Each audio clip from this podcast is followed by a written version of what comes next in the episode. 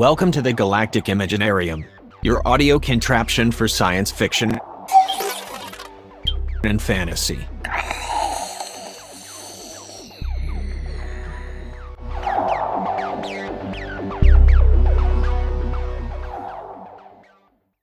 Uh, Bine ați venit uh, la întâlnirea din 17 aprilie a clubului Galaxia 42. Welcome to the our meeting of the club uh, Galaxy 42 in 17th of April.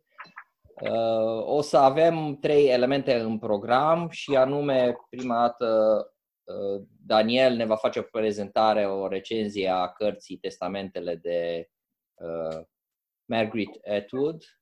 First, we will have a presentation of the book Testaments from uh, uh, Margaret uh, Atwood. A doua parte a programului va fi o prezentare a webzinului Reactor din Estonia cu un invitat special, Ove Hiller. The second part of our meeting will be a presentation of the webzine uh, Reactor from Estonia.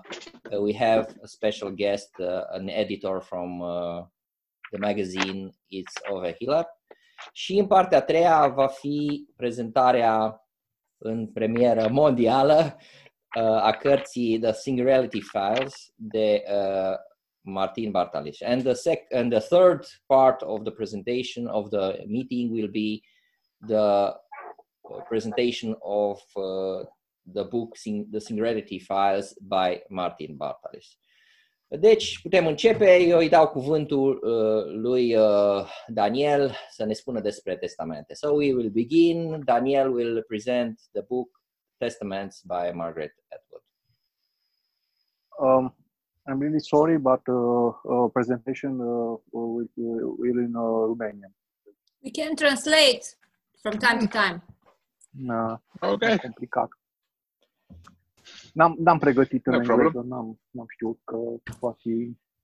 Uh, Așa, această situația. întâlnire e un pic o întâlnire mixtă. O să încercăm uh, pe viitor să facem uh, întâlniri numai, deci cu invitați străini numai în engleză. This is a kind of test meeting. It's a mixed meeting in Romanian and uh, in English, but in the future we will try to make international meetings only in English. Ok. În primul rând, o să încep prin a spune că testamentele de Margaret uh, Atwood uh, reprezintă o continuare a primului său volum numit uh, Povestea uh, slujitoarei. Povestea slujitoare a fost publicată în 1985 și este un uh, roman distopic. Uh, El a fost uh, scris de Margaret Atwood, o scritoare canadiancă sau canadiană, nu știu exact cum se spune, uh, multipremiată, atât în uh, Canada, cât și internațional, a câștigat uh, premii uh, precum Nebula sau uh, Prometheus Award sau Nebula, uh, uh, Arthur Clarke, uh, C. Clarke, uh, Booker Prize și uh, Premiul Național de Literatură din Canada. Uh, Povestea slujitoarei și testamentele implicit au loc într-o, într-o, în zona de nord-est a Statelor Unite, uh, numită New England. Uh, În acea perioadă, uh, Statele Unite au dispărut. A avut loc o lovitură de stat, uh, cum zice, organizată de fiul lui Iacob, uh, niște creștini extremiști.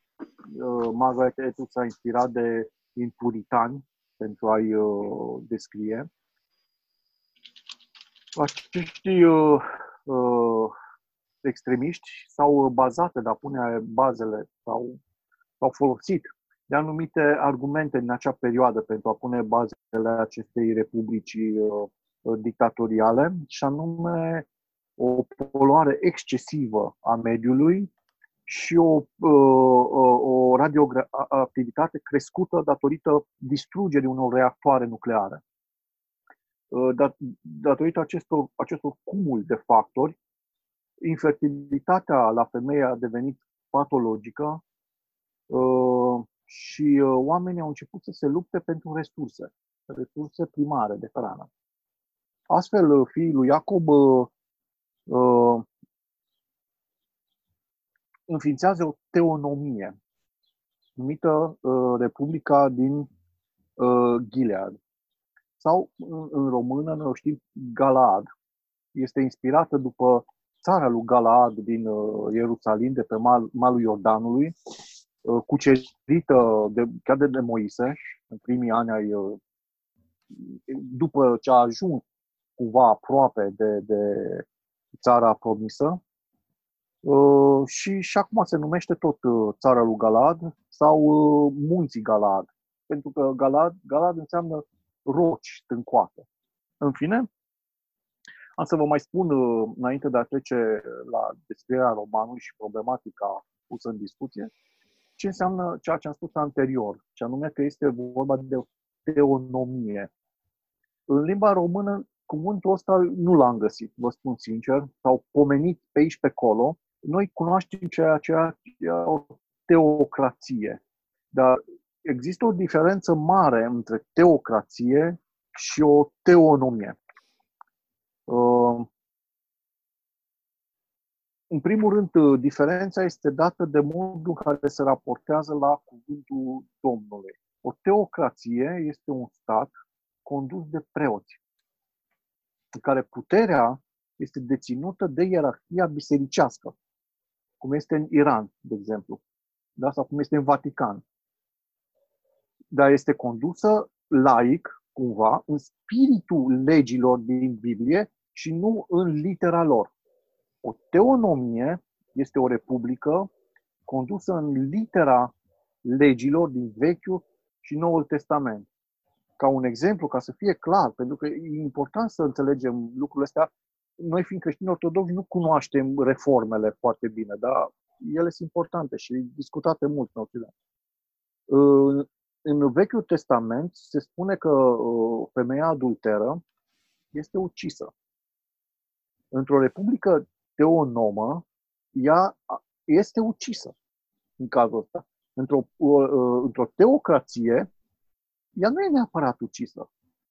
Poate fi, dar poate să nu fie. Știi? Sau dacă ucizi pe cineva, ucigașul într-o societate teonomă, nomă, de un nomă este ucis fără nicio problemă, deoarece sângele cere sânge.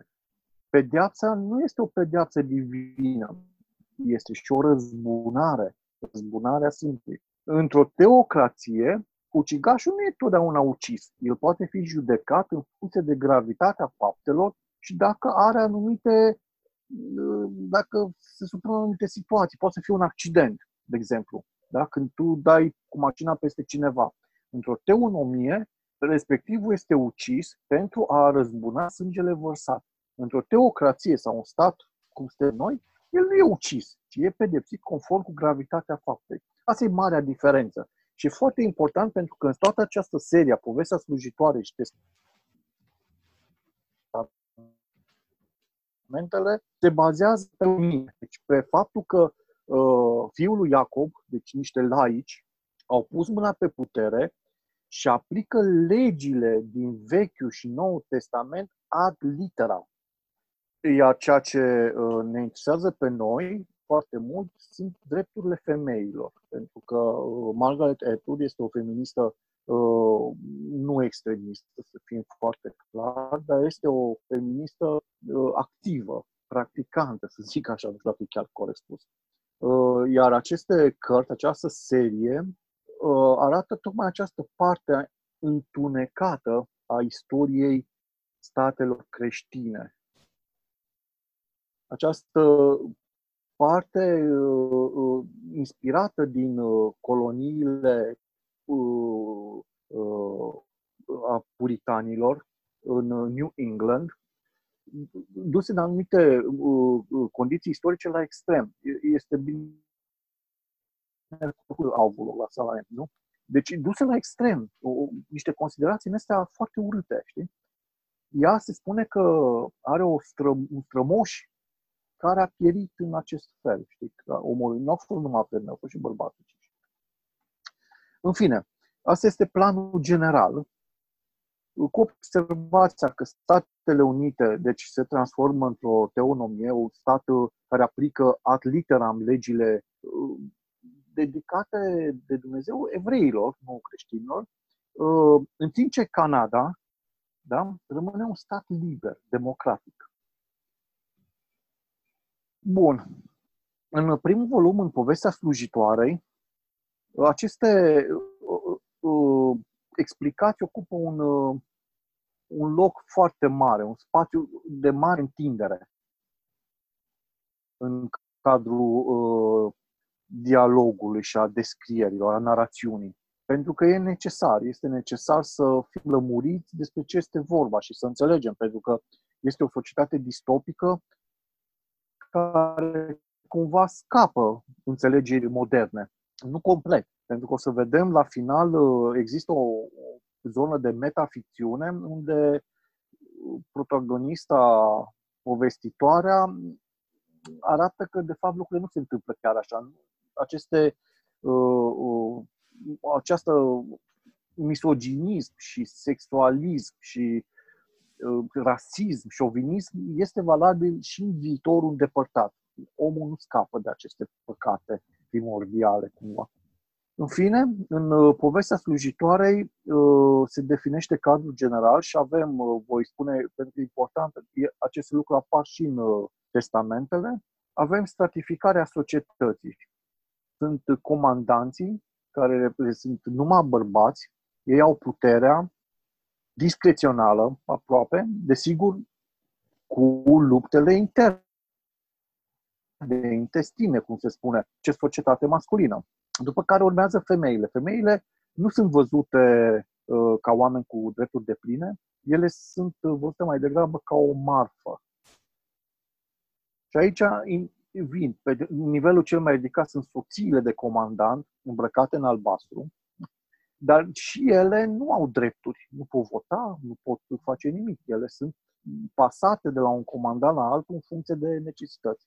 După care sunt slujitoarele și povestea slujitoare este efectiv povestea uh, unei astfel de uh, unei femei care este degradată complet de drepturi. Atât de uh, mult încât nici nu mai are nume personal. Ea se numește după numele comandantului care este pasată. Alu Marius, de exemplu. Da? Alu Red, Off Red în engleză. E foarte interesant pentru că Margaret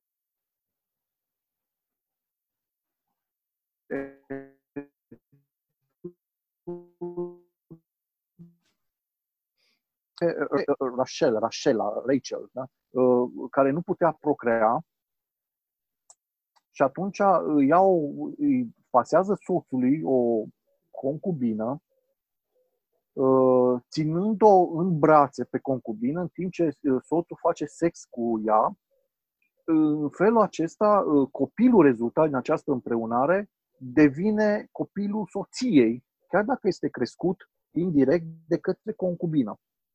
Aici lucrul ăsta, care e o anormalitate cumva în Vechiul Testament, nici acolo nu e considerat a fi un lucru firesc. Devine lege în această lume distopică a lui Margaret Atwood. Iar uh, femeile slujitoarele devin un fel de sclave sexuale. Ele sunt pasate comandanților în funcție de necesitatea acestea de a avea copii. Ele sunt dezumanizate complet.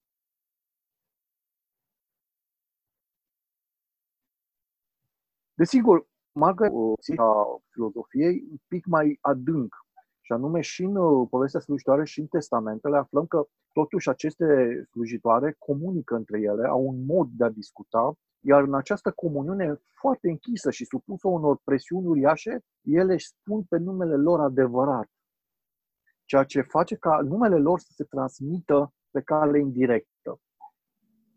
Uh, e foarte importantă această observație pentru că ea uh, reprezintă unul de acele mici noduri în papură care vor duce la un moment dat la destrămarea țesăturii uh, dictatoriale. O altă nivel de, de femei este cel al mătușilor. Deci genial, și în română sună bine. Mătușile îmbrăcate în verde au rolul de a îmbrăcate în maro, pardon, au rolul de a uh, stabili reguli și de a le aplica. Dacă vă duceți aminte, în Afganistan, dar și cred că în uh, Iran, există uh, un fel de uh, trupe de poliție formate din femei, a căror singur, unic rol este să le prindă pe femeile care nu au bilet de la stăpân, de la comandanții lor, de la soț, fiu, unchi, nepot, oricine trebuie să-i dea voie. Nu bărbații le cer biletele astea, ci o, o, o miliție feminină. Astea sunt mătușile, cu un rol și mai uh, mare, acela de a le educa pe slujitoare și pe, pentru a deveni uh, fie soții bune, pe, pe femei, pentru a deveni fie soții bine, fie slujitoare, uh, în folosul stăpânilor, comandanților lor. Un alt nivel este, sunt mătuși, sunt martele. Martele sunt niște slujnice în casă, dar ele nu mai pot procrea datorită ceea ce v-am spus, radioactivități, apolorii excesive, ele în felul acesta nu mai sunt utile direct societății. Ele devenind un fel de sclave pe moșia comandanților. Și ultimul e, sunt uh, eco-nevestele, economo-nevestele, adică nevestele ieftine. În mare parte nici acestea nu pot procrea, dar chiar dacă procrează, copiilor sunt luați direct și făcuți mineri, soldați și așa mai departe. În uh, povestea slujitoarei uh, avem un singur personaj principal. Este Ofred. Este slujitoarea prin excelență, o femeie care a avut uh, soț, a avut copil înainte de dictatură și care a pierdut totul, aproape și-a pierdut mințile, a devenit concubina, slujitoarea unui comandant și a în această postură trebuie să suporte umilințele de, de la soția comandantului, de la comandant, de la mediul din jur, însă, într-un final, ea reușește să, să evadeze din această lume distopică cu ajutorul unei organizații canadiene numită Mayday. Salvarea sau SOS în română, nu știu cum s-ar traduce. Corect, știi? Ziua de mai. Uh, și acum trecem la, la testamentele. Testamentele continuă povestea din uh, uh, firul narrativ din povestea slujitoarei, dar uh, nu mai avem în prim plan pe off-road, pentru, off-red, pentru că bănuim că ea a murit sau a fost închisă undeva. Însă, ne, re, ne reîntâlnim cu mătușa Lidia, care între timp, acțiunea se petrece la 15 ani după povestea slujitoare, între timp ajunge șefa supremă. Cel mai înalt nivel la care poate să ajungă o femeie. Povestea lui femeii ăstea, mătușa Lidia, este iarăși deosebită și ne este prezentată în testamentele efectiv exact cum spune, ca un testament, ca o mărturie scrisă a epocii ei.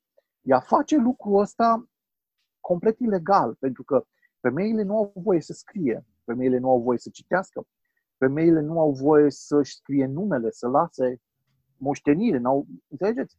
Ea face lucrul ăsta, deși este cea mai mare șefă, e un fel de șefa uh, cenzurii, nu știu cum să spun, știi?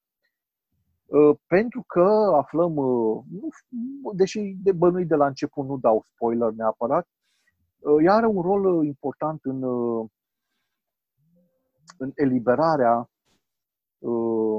slujitoarelor și fuga lor în Canada. Așa cum a încercat eroina din povestea slujitoare să facă și parțial a reușit prin fica sa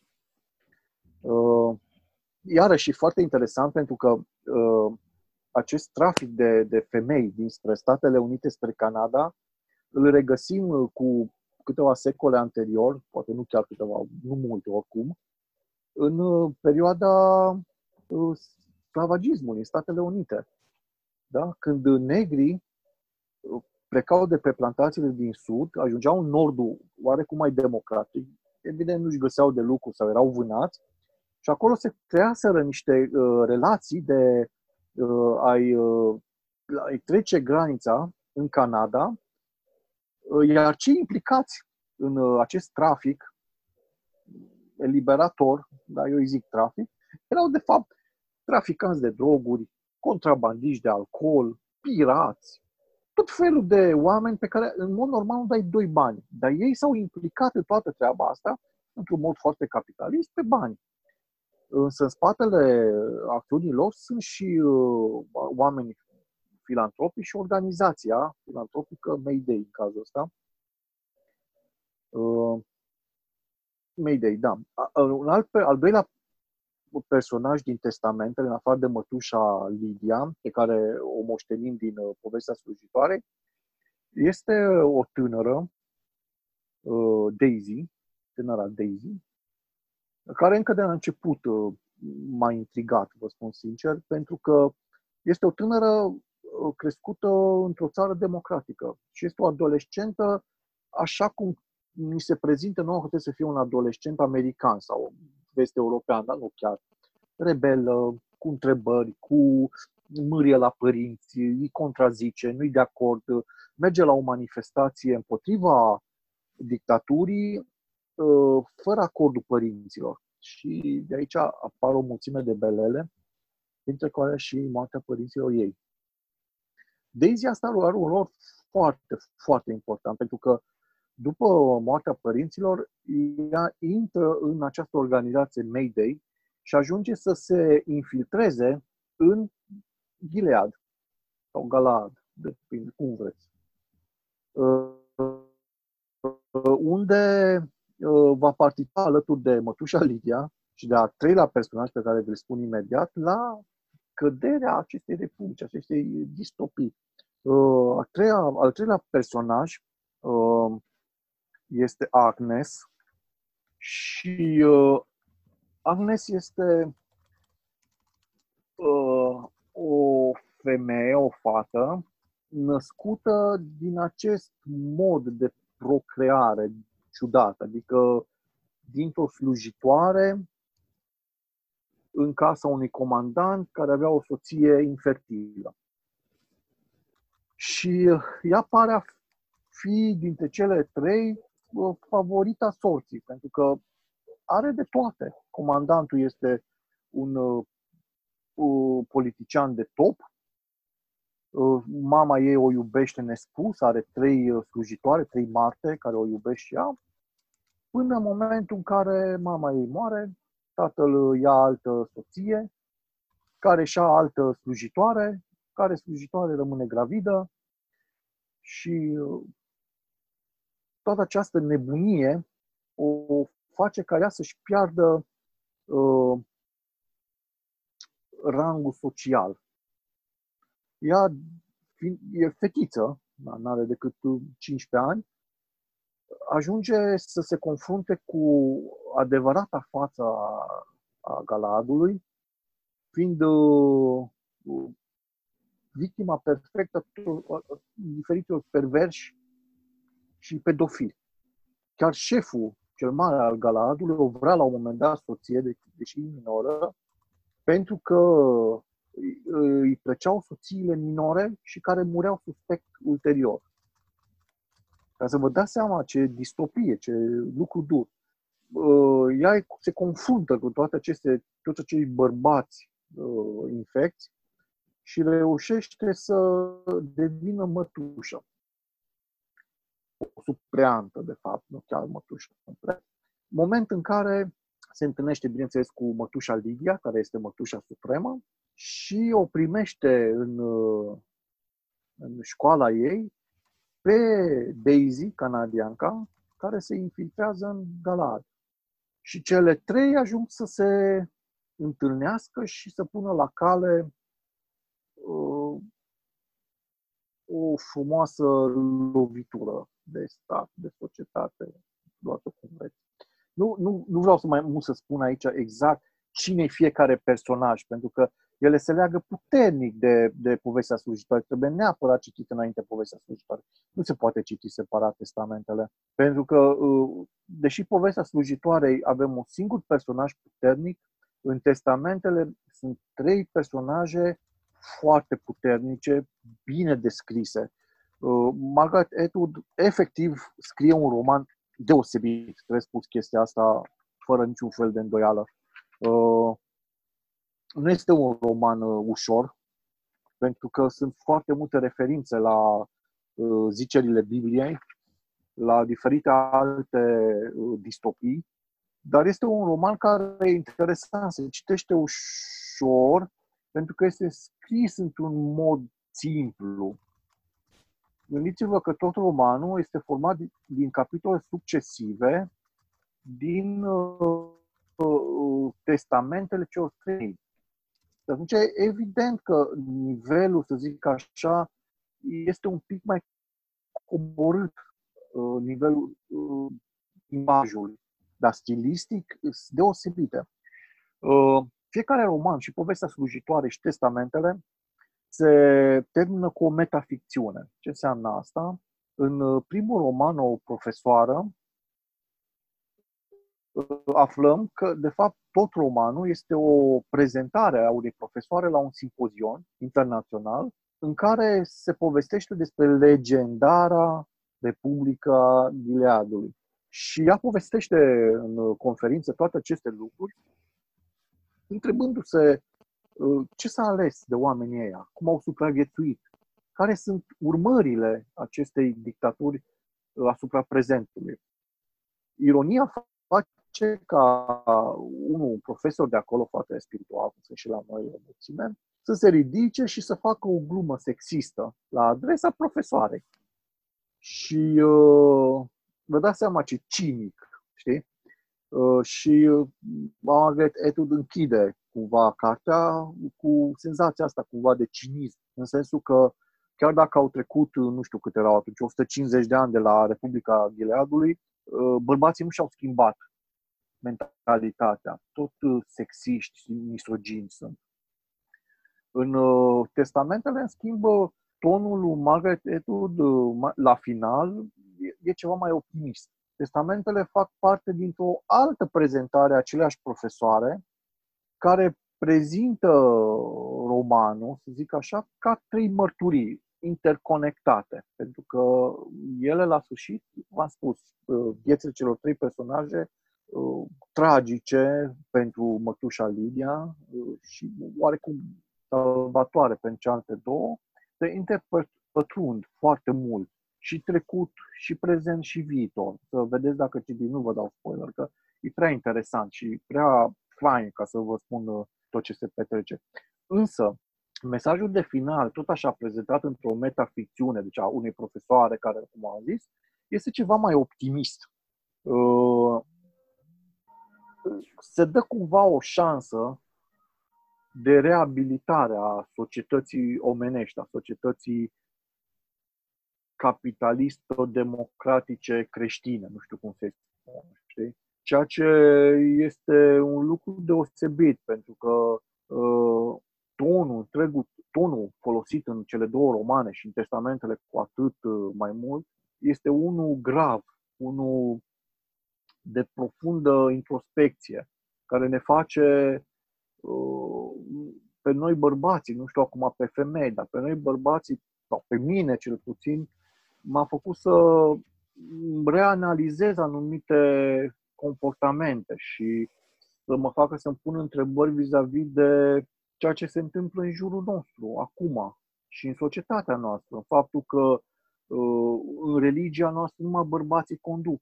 Uh, în uh, funcțiile de putere adevărată, iar sunt plin de bărbați. Și uh, iar fetele tinere încă se regăsesc ca număr mult prea mare, ca sclave sexuale sau în cazul altora ca uh, marte, deci ca slujitoare în casă, indiferent că sunt soții sau nu sunt soții, sunt, sunt uh, maltratate, sunt ținute din scurt, sunt uh, uh, subjugate unui sistem paternalist care, uite, își are, uh, își are, cum să zic eu, geamănul și în Occident, chiar dacă mai puțin.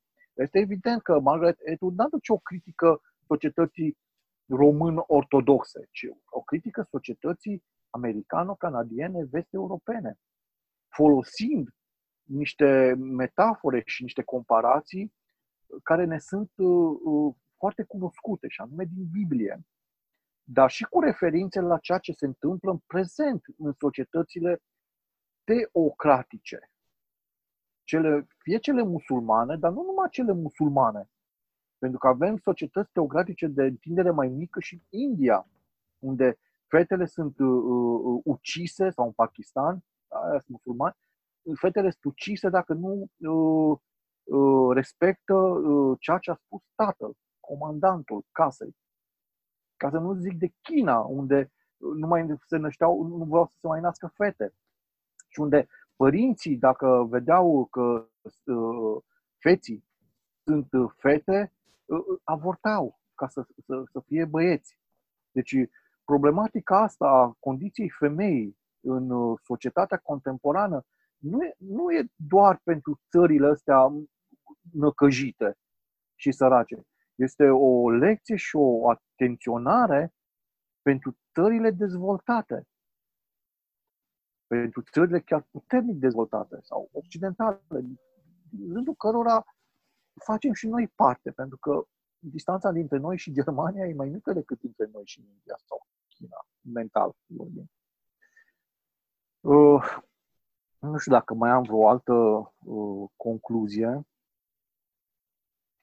Trebuie să mai mă uit o dată.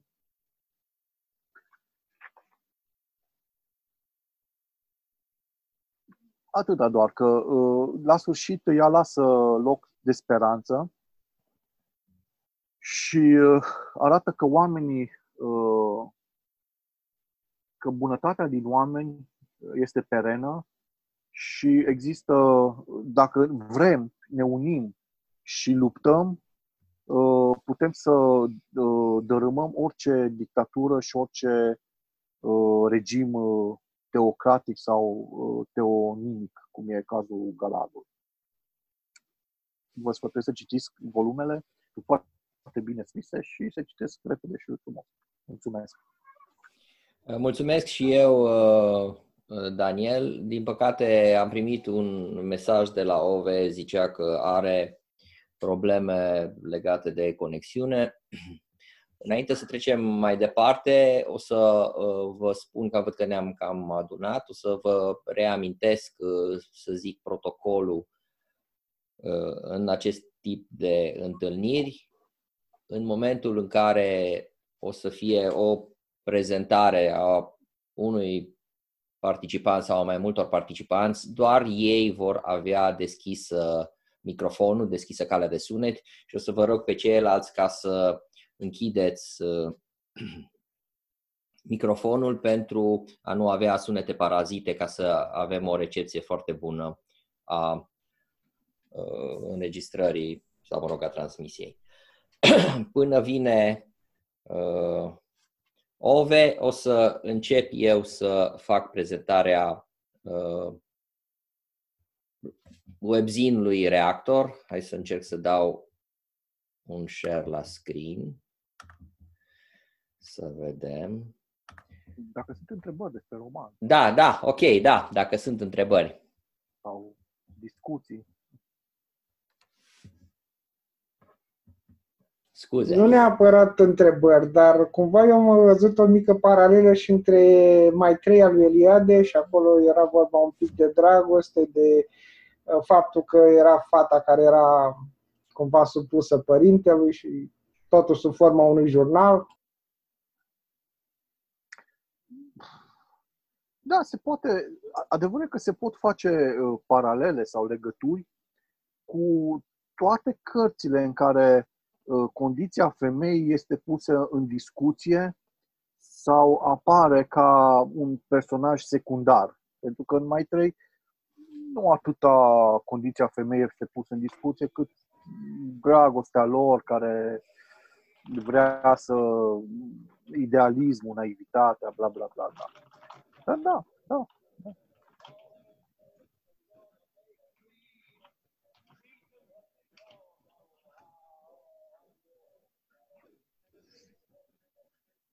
Mai dorește cineva să... E prea Completeze. fort pe testamentele, asta e adevărul. Ok, dacă nu mai există păreri legate de sau completări legate de prezentarea lui Daniel, îi mulțumesc încă o dată și o să trecem acum la uh, prezentarea webzine-ului Reactor. Now we will uh, begin to present the webzine Reactor from Estonia. Uh, îl avem pe Ove alături de noi, dar el nu are imagine, doar sunet. Uh, Ove is with us, but he will only talk. We won't see his uh, image from the webcam. Uh, I could try, but it, I, I seem to have some kind of connection troubles. And uh, It's not a problem. It's not a problem, uh, Ove. Uh, I will talk uh, in uh, in English because uh, it's better this way. I think everybody knows English, so uh, it will be better to speak in English. So if if if I uh, speak in Estonian, you you probably wouldn't understand. Yes, yes. so, uh, just a few words uh, about uh, the reactor uh, first, uh, and after that, I will ask Ove to say a few words about his collaboration as an editor at the reactor, and we will have probably a short question and answer session. And uh, I, I hear some music, I think, from Christy. I will mute him. Okay. That's So, pretty good uh, music.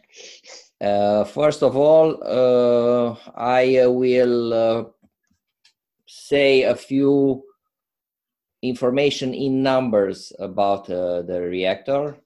Uh, it was established in 2011 in September. There were first uh, discussions between science fiction fans about uh, making a new uh, webzine, uh, web uh, magazine. And in 28th of october 2011 was the publishing online publishing of the first uh, issue of the webzine in. Uh, october 2013 it was printed the first uh, science fiction short stories collection. There are four story short story collections uh, published till now by the reactor team. There are eight editors and three translators in the uh, editing team of the reactor. And if i understand it well the uh, editor in chief is Trine Loide. It's correct, uh, Ove? This far, yeah. Okay. So uh, they have a, a monthly number, a monthly issue. So each uh, month there is an uh, an uh, issue, and uh, Mhm. they have 102 no- uh, issues till now. The March uh, issue is the number 102nd. Uh, they have, as you will see now in this uh, uh, screen sharing, this is uh, they have a cover for every issue. Uh, they have an uh, editor-in-chief column for each issue, and they have uh, the following types of uh, uh, content: interviews, uh, articles, uh, book reviews, a newsletter, which is, if I uh, understand well, some kind of book presentation. Uh, the book published uh, in the uh, Estonian market uh, are presented in the newsletter. There are short stories, uh, articles about comic books and games. Uh, there is uh, article of the day in Wikipedia, Wikipedia, and uh, some uh, birthday anniversary article about some personalities. Uh, So let's see. This is the home page. Uh, they have a very nice uh, page called History, which will, I think, it, will be very nice to make one in our uh, magazine, online magazine Galaxy for uh, 42 also. Here is the history page and I extracted some information from the history page. So they are acting for active from uh, 2011 till now. They had uh, in January the anniversary 100 number, uh, 100 issue of the the magazine. Uh, they have here uh, at contact page the editors and the translation translators uh, which are part of the team and also they have uh, they are open to contributions from uh, whoever wants to send articles or short stories to them there is a summary in english uh, this site is not in english as you see it now it's uh, translated uh, from by a Chrome browser in English in order uh, to under, for me to understand and for you to see because the all, all the the web scene is in Estonian language. And let's see, translate. Now you can see the the original text in Estonian, and I, and I will give the browser the, the order to translate and now we see the the text in english. It, it has some uh, uh, search form. And another page which i think is some kind of uh, words word search word clouds or something like that. And uh, you see uh, it's another interesting feature. In the right you see first all the parts or all the materials in the in this number and then you see down uh, the other numbers the other issues in the uh, in that year we will see now the january issue. I like very much this cover. This is an anniversary cover 100 uh, issues of the reactor. Uh, and uh, they also have for download in EPUB and Mobi2 mobile uh, formats, ebook formats uh, of the issue.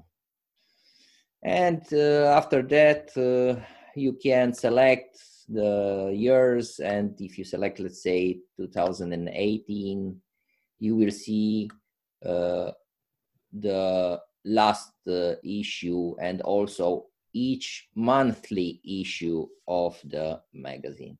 So it's a, a very uh, interesting and uh, practical way to serve the content of the website.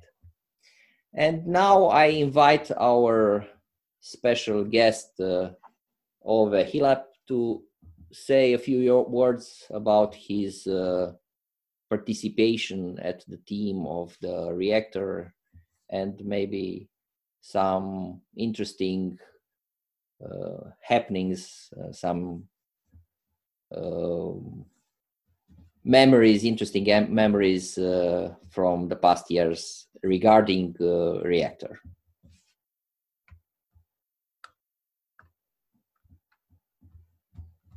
Ove, are you with us? or not? I'm muted. Oh, okay. Do you hear me now? Yes, yes. Now I hear you. Yes. Okay, great. Uh, there are uh, five books already. Uh, the last one uh, containing uh, reactors short stories, the best of, uh, just went to print. Okay. So yeah, five collections already. To, during those nine years uh, I, I started with Reactor quite quite from the beginning. Uh, friends of mine tried to tried to get their stories uh, to our our most uh, ancient um, fanzine, uh, Algernon in Estonia. but uh, that they, they were uh, declined and they figured okay these stories are great. Let's just make our own fanzine with booze and hookers for starters. And uh, so so they did. They they made the website they found content. I even wrote them uh, one article about uh, science fiction in board games from the first first issue. And uh, the whole whole page was uh, littered with typos grammar mistakes and I, I figured guys you need some editor. So they looked at me and asked what are you doing Down there, there I go. And uh, well, in in React constant, editor in chief Trin as Din păcate avem uh, o problemă tehnică legată de conexiunea lui Ove. El ne-a spus că uh, sunt probleme cu conexiunea, de aceea a oprit conexiunea video ca să încercăm să vedem dacă îl auzim. În momentul în care o să revină conexiunea, sperăm să-l auzim din nou. Uh, până atunci o să vă invit să comentați un pic uh, cele pe care vi le-am spus eu. Mie mi se pare că ei au un format destul de asemănător cu formatul nostru. Daniel? Dacă Daniel, dacă mai este. anul, cred că Daniel a plecat. Că... Nu, sunt, sunt, sunt. A, ești?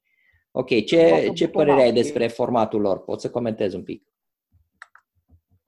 Uh, un pic să... Cum se numește? Care e URL-ul? Uh, e, URL-ul este, pf, din păcate, U, Ulme... Ah, l-am, l-am găsit, l-am găsit. Ulme Iachiri, deci... L-am salvat. Da, ok. Da, este... Uh, am văzut, uh, am admirat două lucruri, de fapt, trebuie spus. Uh, primul, uh, că au și variante de mobi și pentru uh, electronic, știi? Da, da.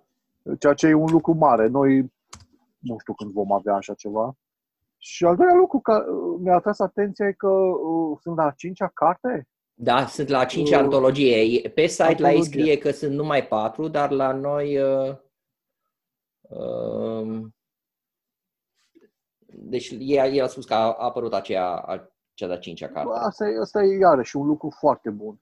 Uh, și noi trebuie să facem de anul viitor o antologie pentru pe 2020, dacă o să apară 2021, sigur că da da, Marius, știu că uh, nu e neapărat mare lucru, dar trebuie puse în pagină. Trebuie puse în pagină, trebuie uh, marketate, făcut sumar, uh, făcut totuși frumos, adică să nu fie doar un Word exportat, pentru că na, nu n-ar fi mare lucru. Știi? Dar chiar și așa, chiar și numai un Word. Și e, e, lucru, e un lucru bun, să știi. Trebuie să facem și noi așa ceva.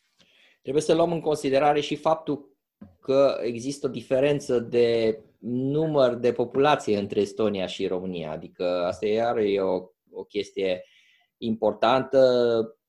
Ei sunt, sunt într-o, fac parte dintr-o comunitate mai mică, e o țară mai mică, cu mai puțin locuitori, comunitatea lor este mai mică și totuși au reușit să se mobilizeze și să scoată, zic eu, un webzine foarte ok. Faptul că au trei traducători mie mi se pare extraordinar de, de important. Uh, faptul că sunt opt redactori. Okay, I'm back. Ok, Ove. Welcome back. Uh, please. Uh, connection troubles again. Yes, try to to resume your uh, presentation.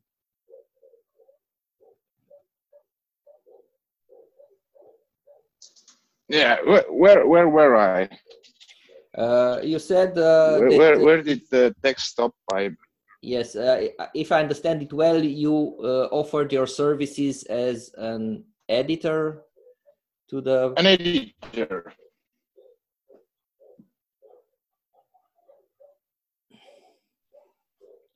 unfortunately yeah i was i was we still not receive proof, are not receiving you proofreading Okay, yes.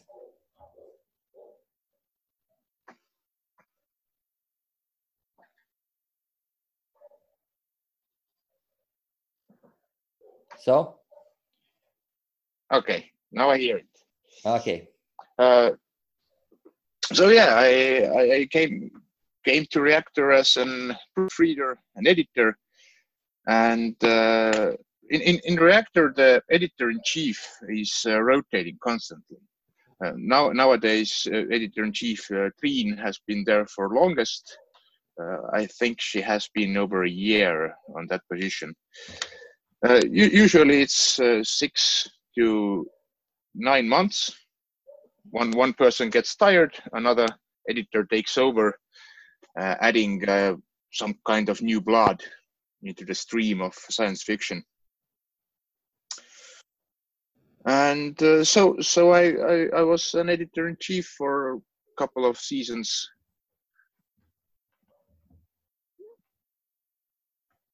St- st- Still, still had to read it all though. but uh, during during uh, I, I think it was 2013 or 14 we got some new members uh, to our edi- editor and uh, finally i didn't have to edit everything myself. We had some more more people doing that. And uh, after that we opened the translation uh, section.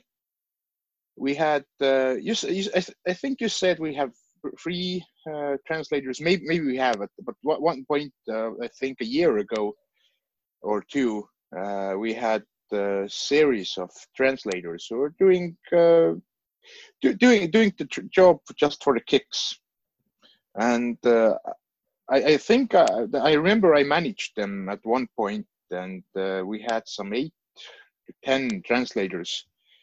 Uh, we, we- had uh, stories coming in uh, everywhere. Uh, some guy from Canada, he was he was making uh, I think it was kind of database for science fiction fanzines all over the world, and uh, he he asked if he could add us.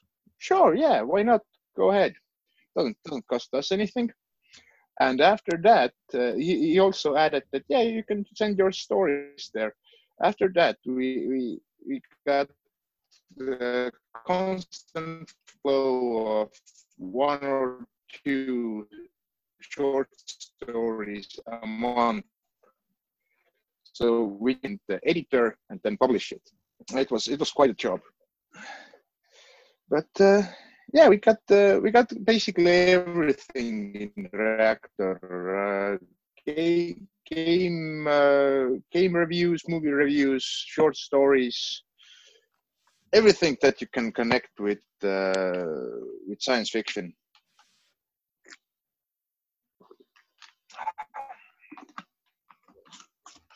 So, any anything else? I think that that was that was how I got to, to, got the reactor. Okay, Ove, I have a question for you. Uh, if I understand well, you are working for free pro bono at this uh, project. Ah, Uh, do you pay Yeah. the translators? no, no, no, no, nobody gets paid uh, at reactor.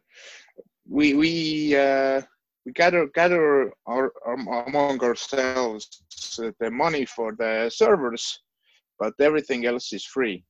No, nobody gets paid for translating. Nobody gets paid for writing. No, no, no one gets paid for taking photographs, for example. And the cover pictures, uh,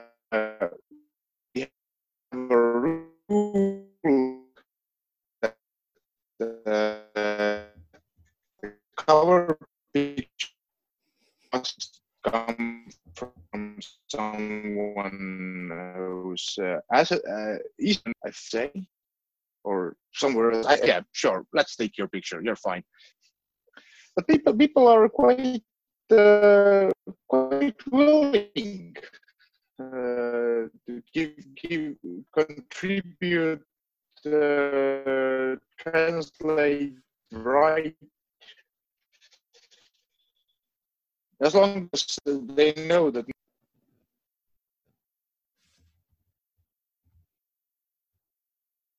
Din păcate, iarăși avem o problemă tehnică. Nu știu dacă problema tehnică este de la numai de la OVE sau este de la serverul lor, pentru că văd că multă lume din cei care sunt împreună cu noi au închis uh, uh, transmisiunea video. Poate că și, și-au închis-o ei, că au vrut să o închidă, poate că e problemă de la, de la server, nu știu ce să zic. Dar am închis ca să se elibereze canalul, știi? Am înțeles, am Ca să nu înțeles. se consume resurse, dar Da. tot degeaba.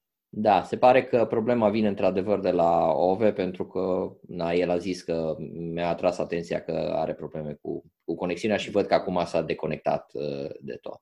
Uh, eu zic să m- rețineți, dacă aveți vreo întrebare, mie mi se pare, deci e prima dată când facem uh, acest gen de, de prezentare a unui webzine și la toate de acum încolo o să vreau la toate întâlnirile noastre care o să fie uh, internaționale pentru că vre- o să vreau să fac întâlniri de genul ăsta, o să avem o prezentare a unui webzine din străinătate și dacă e posibil o să aducem și un, uh, un invitat din, uh, din redacție pentru că e o chestie care mie mi se pare extrem de interesantă. Avem posibilitatea să punem întrebări uh, oamenilor care sunt exact ca noi, după cum vedeți. Deci ei uh, nu au, nu sunt plătiți, fac toată chestia asta din pasiune și Da. uh, na, ei sunt uh, practic au aceleași probleme pe care le avem și noi și sunt sigur că întrebând putem să aflăm lucruri interesante și eventual să găsim soluții pentru problemele pe care le avem noi și probabil viceversa. Deci dacă aveți întrebări, uh, Ove, uh, do you hear us? Dacă aveți întrebări, acum ar fi o bună posibilitate să îl întrebăm. Se pare că nu ne aude, poate ne vede, dar de auzit nu, nu ne aude. Eventual, uh, aceste întrebări se pot pune și prin, uh, prin e-mail, uh, o să se poate scrie direct la Reactor sau uh, o să, cine dorește, o să primească adresa de e-mail al lui Ove. Darius, uh, noi avem povestiri de, din Estonia. Uh, Noi ar trebui să avem ceva din Estonia. Și și după câte știu eu, ar trebui să fi și apărut la ei, dar uh, nu mai știu care, care este situația cu. Știu că parcă Surugiu a apărut. Da, ar fi trebuit să apară. Eu am căutat pe, pe site-ul lor și nu am găsit uh, povestirea. Uite, vezi, dar asta e o întrebare care. Uh, Da, ar Lasă trebui- ca să mai vorbim noi, bine? Da, da, asta o să mai vorbim noi, nu e nicio, nicio problemă. Da, ce să zic, uh, din păcate, uite, văd că Ove nu, uh, nu reușește să se conecteze. Atunci, uh, dacă mai sunt întrebări și chestii legate de uh, prezentarea asta, o să transmitem lui Ove întrebările Da, noastre. poți să-i Și... transmiți din partea redacției uh, revistei uh, Galaxia 42. Uh, Mult succes, mi-a plăcut revista lor, m-am uitat peste ea. Uh, Îi admir pentru uh, consecvență din 2011, Da, uh, pentru faptul că realizează și cărți, ceea ce e mare lucru, mare lucru, și pentru versiunile lor de mobile, pe care noi încă nu reușim să le facem. Da, au, au niște aturi și probabil cel mai mare este longevitatea, să reușești să ții împreună o echipă, tu știi, Daniel, deci să ții o echipă împreună atâta timp e o chestie Și fantastică, mai ales măricică, că... 8 oameni. Da, și trebuie să ținem seama că uh, ei, că eu i-am întrebat și avem și panoramicul estonian, eu i-am întrebat și ei nu au întâlniri de cluburi cum avem noi. Se mai întâlnesc așa, eu știu, într-o, uh, într-o tavernă sau ceva de genul ăsta și uh, întâlnirea lor uh, anuală, deci cum ar veni convenția lor națională, e mai mult o chestie de ca un fel de tabără. Deci uh, ei se întâlnesc și uh, uh, practic stau și discută lejer, nu au... Uh, cine a făcut share la screen-ul ăsta? O să... Cred, cred că Adi.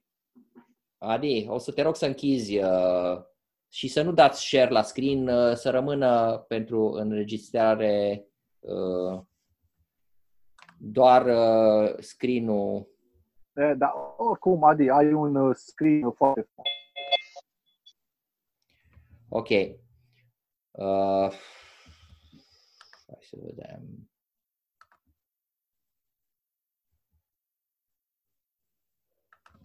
Ok, l-am, uh, l-am închis eu pe Adi, că văd că uh, nu a închis el, deci cine are, cum se zice în radio, cine are calea la deține puterea, calea de sunet, cum ar veni, deci cine are pâinea și cuțitul în mână, uh, acela decide. Deci, uh, într-adevăr, uh, o să-i transmit uh, lui Ove Oved, do you hear us now? I, I, I think I'm back. I, Okay, I found okay. found a place with better connection. I think. Yes, okay. Uh, I uh, I was just uh, wanting to say from our editor in chief uh, from uh, Galaxy uh, Galaxy 42, our webzine, uh, that uh, we appreciate uh, very much that you have a webzine that is. Um, in continuous in continuous uh, publishing from 2011 it's uh, such an effort to We're have quite uh, quite proud of it as, as well. yes uh, it's such an effort to have a continuous uh, publishing stream of uh, issues each month we know that because we also having an uh, have a continuous effort to do this and also you are ahead of us because uh, you are trying to uh, offer your content also as an EPUB and MOBI format. Maybe we can discuss about this, uh, uh, how you're doing it, and uh, uh, maybe you can uh, advise us on this matter. Could you say something about this, about the the uh, ebook uh, format? Do you have a, Uh, a, a person who is editing the content? Uh, I, I I don't know about editing. Uh, this is done done not uh, basically a program makes it makes it. It's it's quite simple as far as I've heard. We actually had the first for first year. We also had uh, PDFs uh, with uh, lined up uh, layouts and uh, shit like that. But uh, I, I think I got tired of doing that. So it's just a simple export function from the website direct to the uh, ebook format.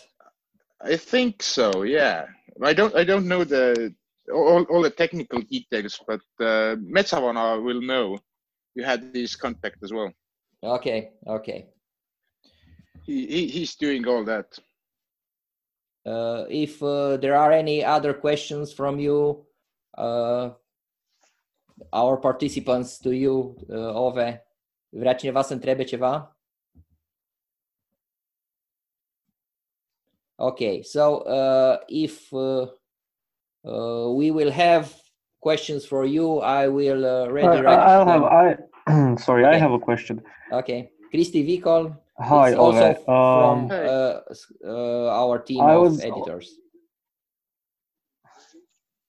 Hey, I was wondering, uh, I'm not sure if you can hear me, but I was wondering uh, if you can tell us something about um, the fandom in Estonia. Um, what is, um, do you have any sci fi writers associations? Do you have any festivals? Um, how do you interact uh, writers and creators of sci fi in, in, in your country? well, currently it's it's quite uh, complicated since we have a pandemic going on, and uh, but we, we have quite a tight fandom uh, about uh, the, we, have our our uh, association, Estonian uh, Science Fiction Association, which has about 85 members, I think. It's quite quite small. Uh, we have every month uh, in Tartu and Tallinn, in uh, Estonian largest cities, we have meetings. Uh, one was second Friday, and the other was third Friday. Uh, well, where we just come together in a bar, sit down, have a drink, have a talk, And once a year, annually, EstCon is held. EstCon is Esto- Estonian Science Fiction Association's yearly festival. It's uh, three days uh, in summer, usually by the lake.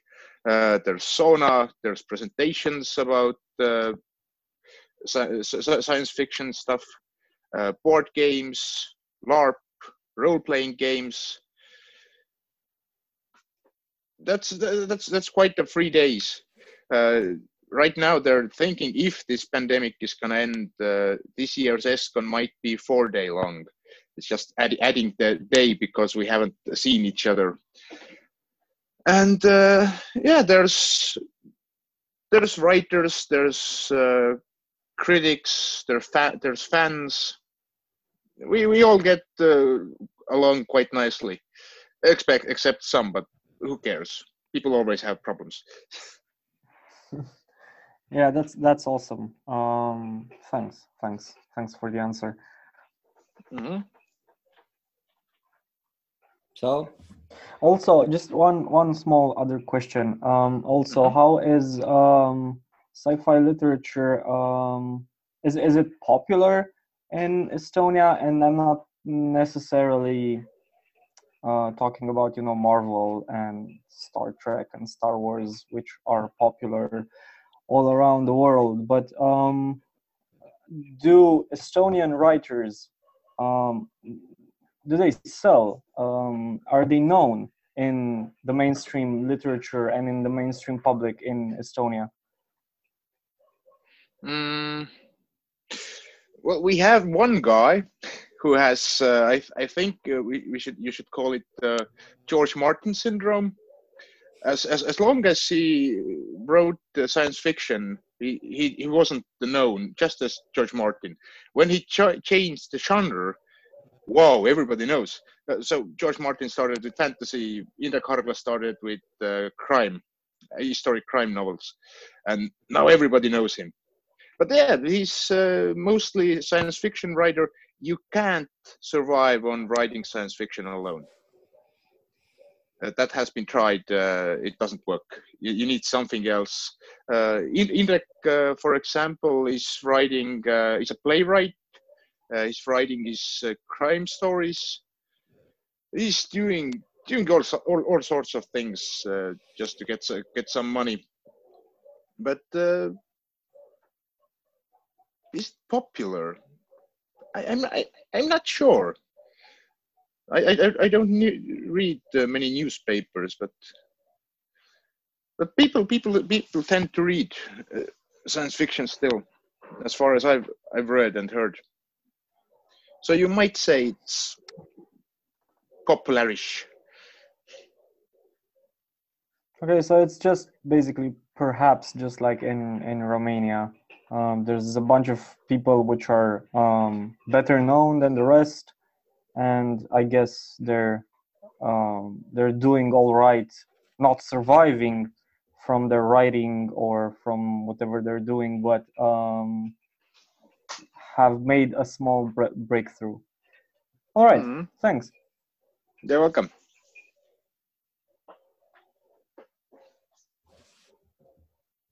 does anyone have another question for Ove?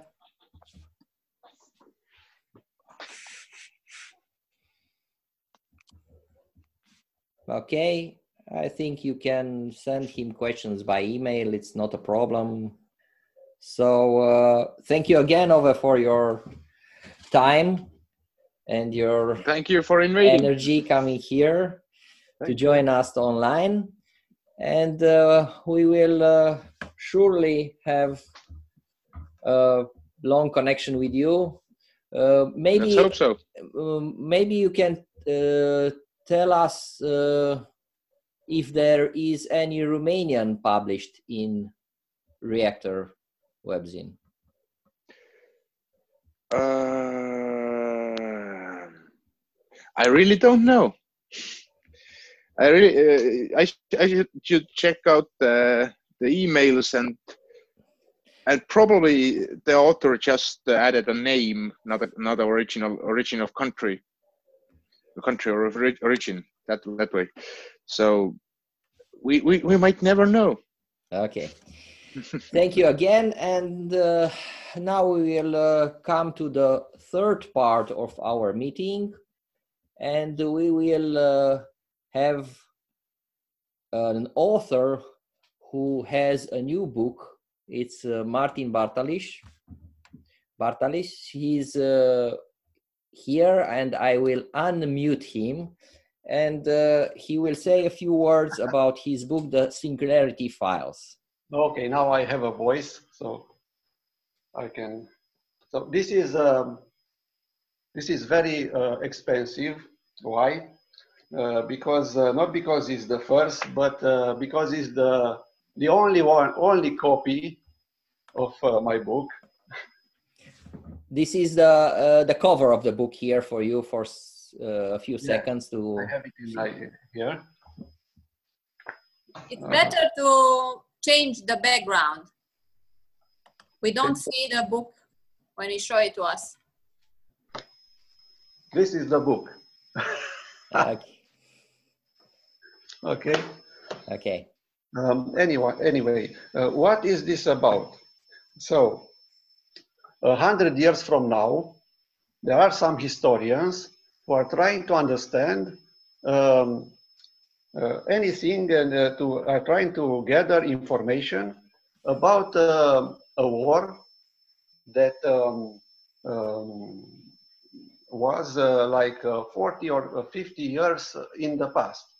So they are trying to gather all the information, and because the war was um, some kind of uh, apocalyptic one, uh, almost all the information is lost. So um, how do you um how do you know what was before if you uh, don't have any any kind of information? So they tried to uh, to gather uh, the some information which was still left, and uh, on some kind of memory stick, let's say, some special memory stick, they found these uh, one, almost 100 uh, pictures. And uh, with some kind of um, me- mechanical machine, they try to um, understand what is, what is there on those pictures. So uh, here are, are all the pictures. And uh, they are trying to understand what is all about. And uh, they mostly uh, they are mostly wrong because uh, uh, how, how do you recover the information when you know nothing about anything? So i was obsessed about this loss of information and um, how uh, how can an artificial intelligence um, make sense of uh, the human civilization? And uh, um, I some, somehow uh, gathered all this in this book. So, um, so these historians found this uh, kind of memory stick, yes, and uh, uh, all these images, which uh, I, are some photographs made by me and my father when I was young. I uh, kindly uh, take them take them randomly because, um, um, of course, this is all that is left. So it, it doesn't make any sense in a way. But um, still, this uh, this kind of machine is trying to uh, understand what is going on. So uh, let me see if I can put something on the screen. Okay, so like this image, yes? Well, um, what do we understand? What do we think about when say, we say Santiago de Chile? Yes, this is a name of a, a, a city. So in our head, we, we think about the Spanish language, about a big city, about uh, South America, about any, any kind of things which are cultural, so um, emotional, scientific. So uh, all this image is uh, in our head in a, like one second, yes? But um, when all this information is lost and we don't know nothing about this city the Spanish language and absolutely nothing, what, what is happening there? Okay, so uh, they made a machine, and this machine, this kind of mechanical machine, is trying to understand uh, uh, together with the people who are left uh, like 40 years after this war, which uh, ravaged everything. Yes. So of course they are wrong because the information is lost. Almost all the information is lost. By the way, this is a picture from uh, from uh, Vienna. So they know nothing. Okay, but so I, try to make something which is also some uh, also funny and uh, I don't know. Uh, you you say if it is funny or not, or uh, what do you understand about this? Okay. This looks like a drone, for example. Yes, it's not a drone. It's some machine from a museum. Or this um, lamp or something. I made a selfie there. I'm there. So this this one. This one I I, I took a photo uh, of an, uh, a special uh, measuring instrument which is at Smithsonian in Washington, and it's um, it was brought back from the orbit from a from a Russian cosmonaut. So they used it there, and it's completely mechanical. It's nothing electronic in it. What what can you understand if you know nothing about this one? You just look at it, but you you know nothing. Yes, unknown lan- language, unknown. Uh, uh, science and uh, it's something which is uh, moving but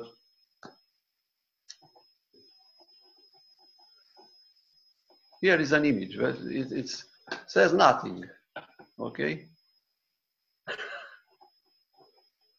this is me anyway this i don't know what it is so don't ask me okay so that's it. That's the idea behind all this uh, this uh, book of mine, which I didn't uh, write. I just put some images together. Okay, thank you. Yes, uh, you put uh, the images together, but the context of the images and the subtitle of the images uh, is very important to suggest in a way the world and what has been lost in information because we are as the viewers of the picture uh, we have some information and uh, this is in contradiction with the subtitle. So uh, it's uh, it's kind of tension between the image and what we can say about it and the subtitle of the image. This is the the power uh, of the book in my opinion. Yes it, it happens that we know what is about but uh, if somebody doesn't know then of course maybe he he cannot understand or i don't know yes because this is one uh, problem of uh, the way in which the book is received because many of the images are, are from Timișoara. Uh, and uh, I, as a citizen of Timișoara, I can identify uh, the meaning of the image, but other people who are not from Timișoara cannot. And so, this tension between the knowing of what is in the mini image and the subtitle uh, does not occur Yes, but but anyway, the idea is that nobody knows what's in that image a hundred years from now. So that uh, that um, mechanical computer uh, has no idea what is there, and he still tries to uh, uh say something about it. Um, of course, uh, um, together with the, those scientists and historians. Yes.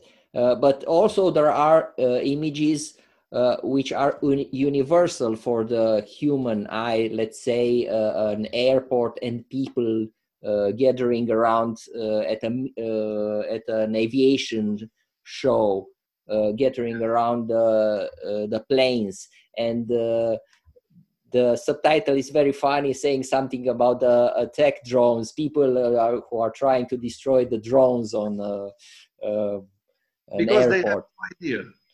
Yes. And also, also uh, with all the fake news around us, I was uh, um, trying to, to, to, to use this one about the fake news and how, how, uh, how, a fake, how the fake news appear, sometimes uh, without um, uh, trying to make a fake news, but uh, just by mistake. It's a mistake. It's some, somebody doesn't understand what is going on, and that is going on the social media, and it's disseminated everywhere, and it's not true. Yes.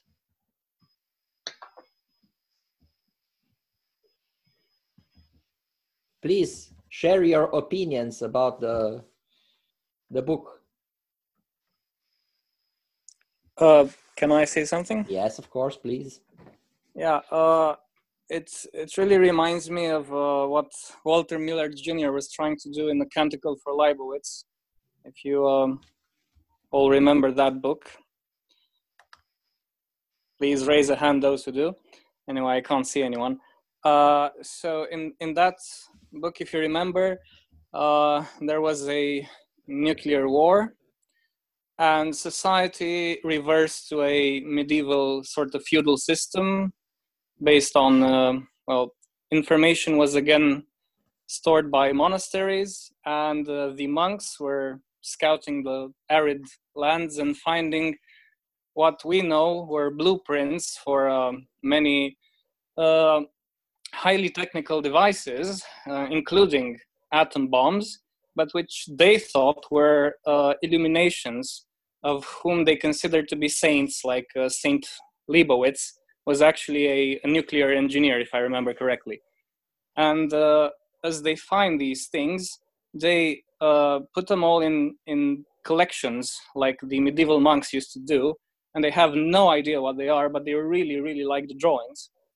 Uh, and they not only uh, reproduce the drawings, but they illuminate them, which is a highly specialized form of medieval art in which which they use to to um, um, embellish uh,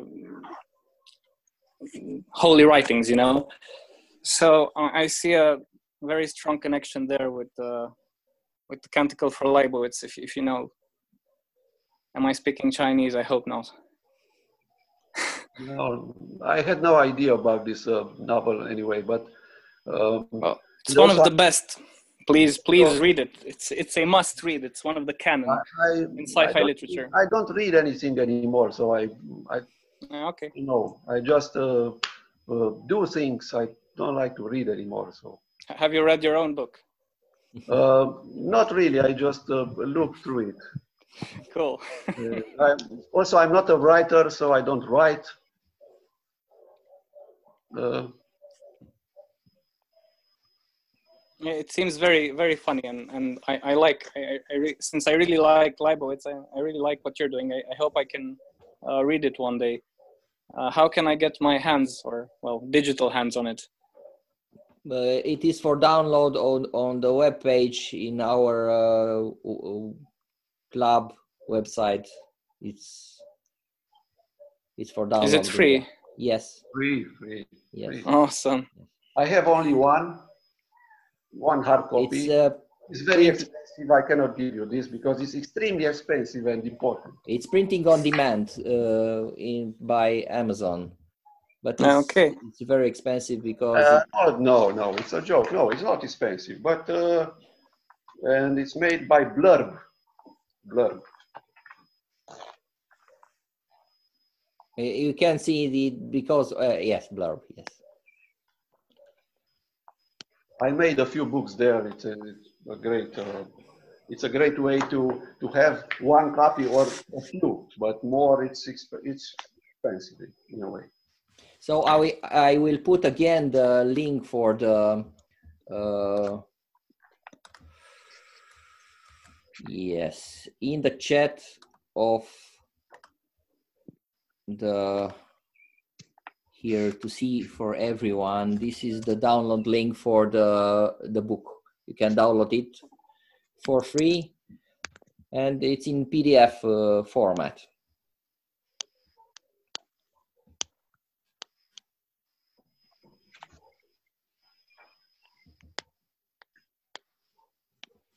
Any other questions or comments?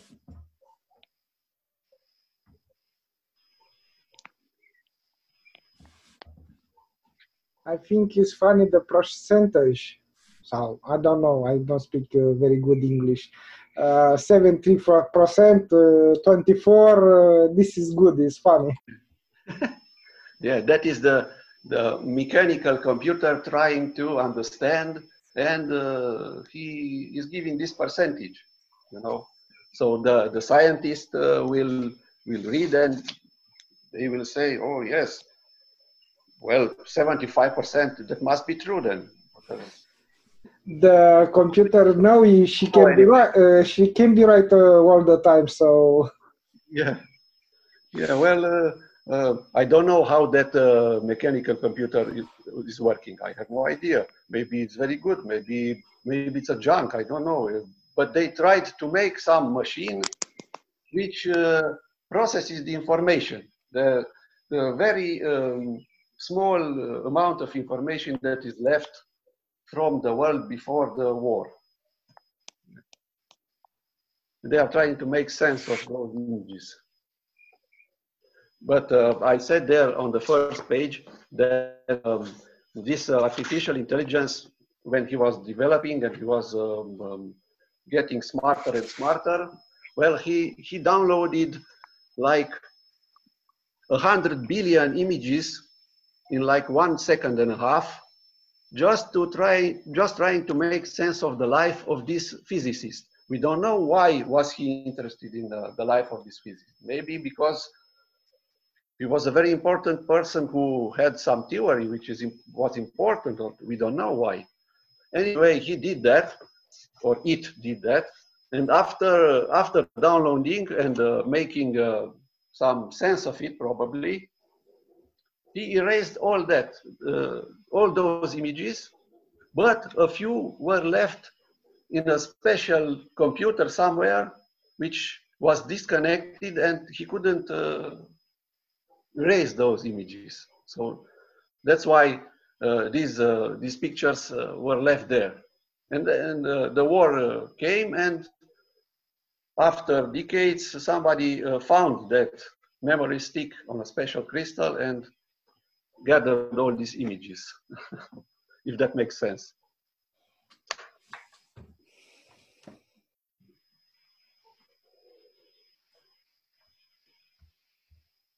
But of course, it's uh, for a laugh, not, not it's not something. Uh, Acceptăm și comentarii în limba română dacă se dorește. You can comment al- also in Romanian language.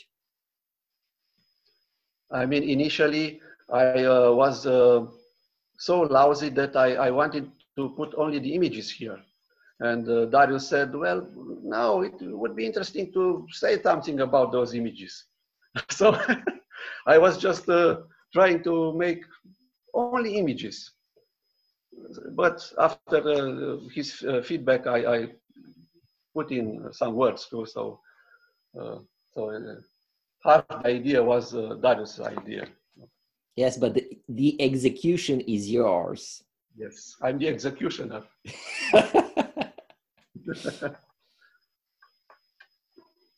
Am văzut că Ileana are ceva comentarii.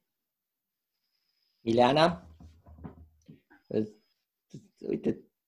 Scuze, ai că am dat pe unmute, că vorbeam de una singură și nu se auzea nimic. Da, da. Uh, cumva pe undeva evident că are, hai să nu zic similitudini, că e prea mult, dar uh, un pic parcă sună și um, ca în romanele lui Daniel H. Wilson, Robocalipsa, Robopocalipsa și um, Robogeneza. Că um, acel computer, da, acea unitate um, care a pornit războiul și așa mai departe, de fapt încerca să controleze toate unitățile și s-a dovedit că n-a putut să facă chestia asta. Și cred că undeva cam orice, nu știu, carte, film sau ceva pe tema asta pornește de la o chestie de genul ăsta, că cineva încearcă să preia controlul absolut și nu este chiar așa, că na. Dar um, perspectiva, adică, nu știu, ideea, mi se pare foarte interesantă treaba asta de a, de a încerca să salvezi ceva, dacă vrei, pentru generațiile următoare, în ideea în care, nu știu, tot ce știm noi acum se va pierde. Da?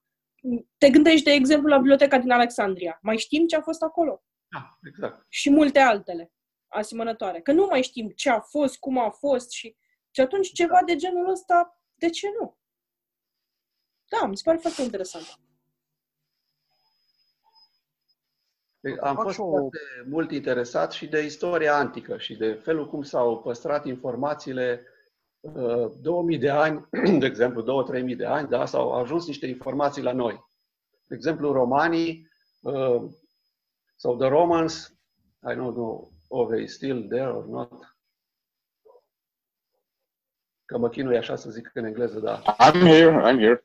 Yeah, all right. So um, the Romans uh, made some inscriptions uh, on uh, on rock, on uh, uh, on the on stone. Yes. So um, all that, uh, all those um, statues and, and, inscriptions are still here today. But we use the hard disk. We use the the memory stick. Yes. this this memory stick will be lost in like two years, three years, will be damaged or somebody will throw, throw it away, or even this laptop I'm using now will be destroyed in like 10 years from now, maybe, or maybe even uh, faster than that. So the information is gathered extremely fast and uh, in huge quantities now, but it's lost uh, very fast and uh, uh, it means almost nothing for everybody, for anybody. So um, um, I have an example. Um, at uh, Pompeii, they found some kind of um, image of a bread uh, of a guy who, who sells bread. Yes, and he stays uh, on some kind of uh, some some higher somewhere and he sells bread and there are three people down there. And uh, everybody said that uh, that is a bread, uh, a guy which sells bread. But in fact, it's not true because other guy said a uh, few months ago, although 100 years ago, 100 years uh, they know that was a bread vendor, now they say uh, that this is a, a, guy from a high, the high society because it's dressed in some kind of white dress and, and it uh, stays up, not uh, down. Uh, so all the people around are some, somewhere down and looking at him up. Yes. So that was a guy, that was a guy from high society that is giving for free the, the bread. And it was not a guy who was trying to sell the bread. But uh, we don't know. It's just an image, and we can uh, say anything about it. So, uh, so that information is kind of lost. We don't know, and we will never know. We are lost in translation. Yeah. I, I would say that um, all uh, those lost moments are exactly lost um, uh, like tears in the rain. Exactly. If we're talking about robots storing information and then uh, losing it. Thank you. Exactly. Yes. Yes. Maybe, maybe I was that in mind. Maybe I was that. In, I had that in mind when I was writing this. Or I was making this stuff. Martin, nu știu dacă ai văzut uh, Blade Runner 9. Uh, 2004. Da. Acolo este o, o fază de genul ăsta în care se spune că a existat o ștergere completă a tot ce era electronic. Da, n-am, n-am, fost, n-am fost așa atent că parcă nu mi-a plăcut așa mult, nu știu. Nu, nu, m-a, nu m-a impresionat așa ca păi, prin. e o mediocritate, dar na.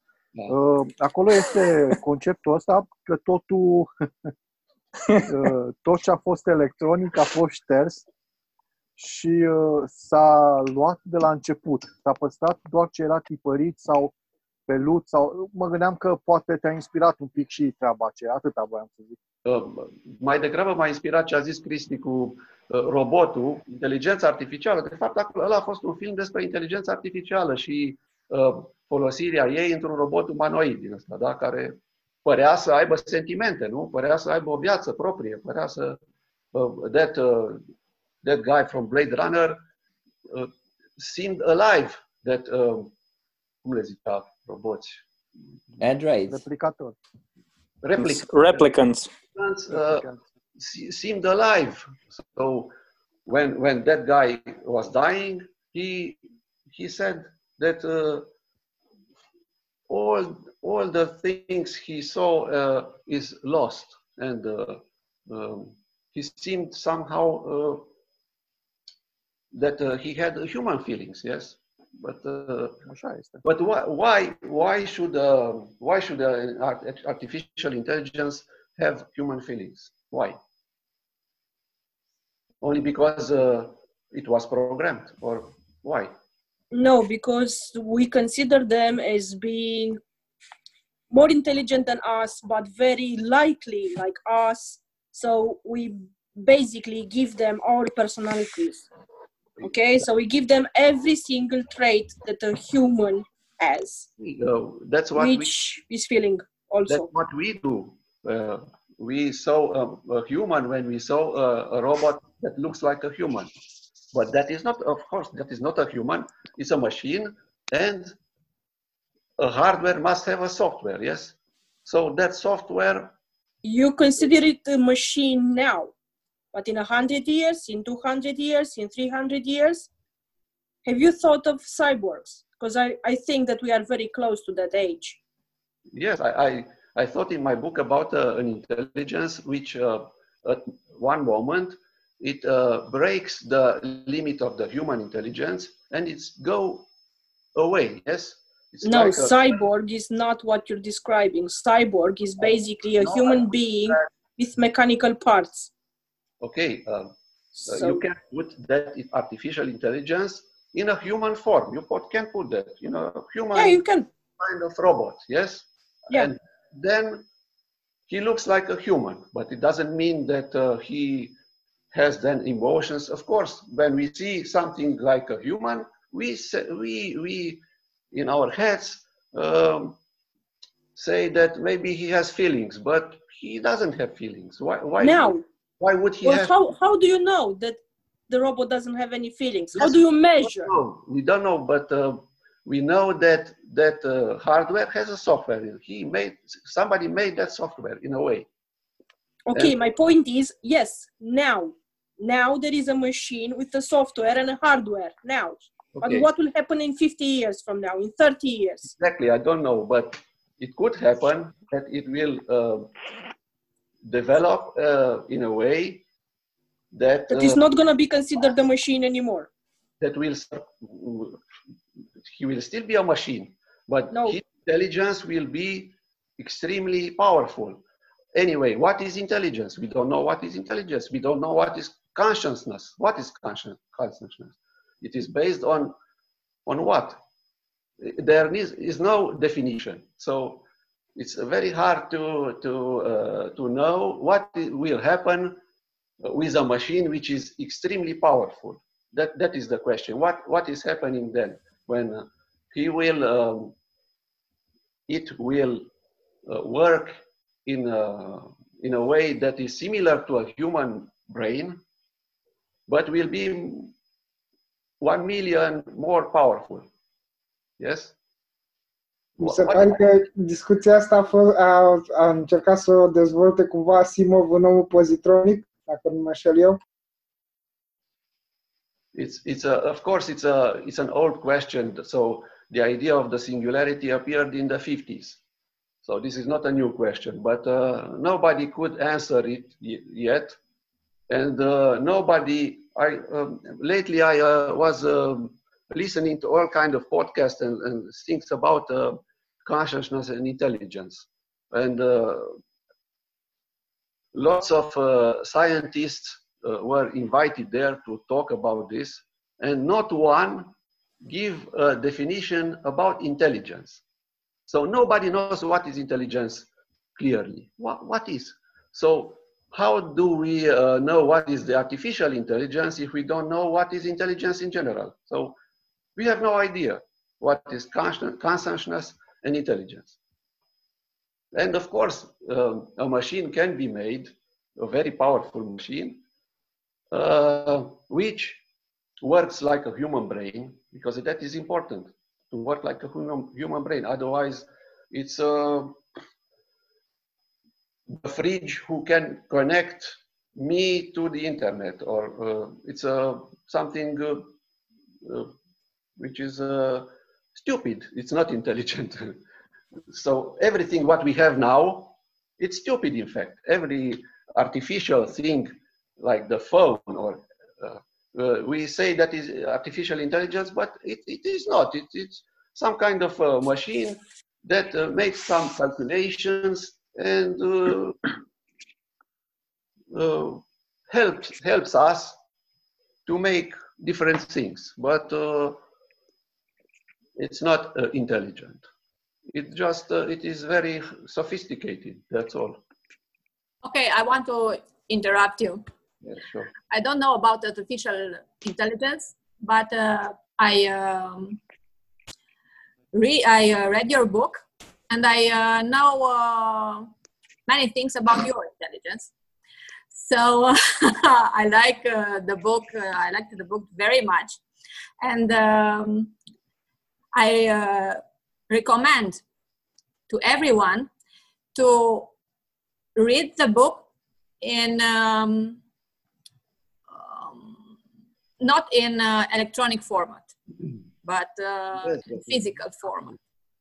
It's uh. different. It's um,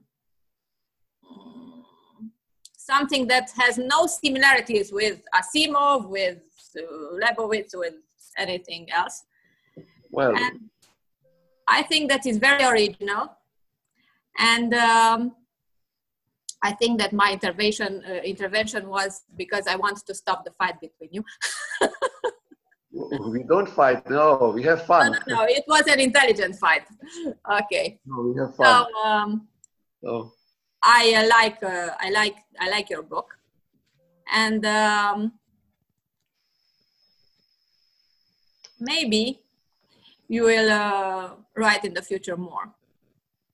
Maybe I know you don't read, you don't write. Okay, okay, but I don't know. I, I have no idea if we'll, I will do more or not. Um, it's because I, I, I listen to all those uh, uh, podcasts and, and, and, things like that. Uh, uh some something pushed me to to make this, but so uh, anyway, um, if I did this, it is based on everything I saw, I um, read, and so on. Of course, uh, of course, Talking it about is, uh, your intelligence. So. Of course, that replicant from the, the Blade Runner was in my head with his eye, where uh, those explosions. What he he rem remembered everything about his whole life, and uh, it was shocking then to see that uh, um, artificial thing, yes, uh, non-carbon based intelligence, yes, a thing, yes, uh, an object um, had some emotions. But of course, you, you are asking yourself, why, why would that be? Why, uh, why would uh, that thing have human-like emotions? Mă scuz că te întrerup, putem să trecem pe română, că nu mai e o deci... Da, ok. Am, n-am observat. da, ideea de bază este că acum pot să mă exprim și eu un pic mai elevat în limba maternă.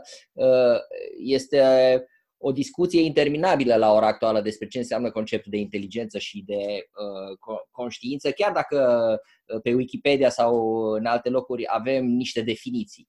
Uh, inteligența în general, uh, sau mai bine zis, inteligența artificială, e catalogată în mai multe tipuri. De exemplu, există inteligența uh, artificială generală, Uh, deci care Da. uh, este de tip, să zic, uman, poate să uh, prelucreze informații așa cum o facem noi și există inteligența artificială care este specializată, de exemplu, uh, inteligența artificială din algoritmele lui Google este o inteligență artificială uh, specializată pe găsirea de uh, informații pentru motorul respectiv de căutare. Și este un proces foarte interesant că pe măsură ce apar aceste inteligențe artificiale specializate, ele nu mai sunt calificate a fi inteligență artificială, ci sunt sisteme expert.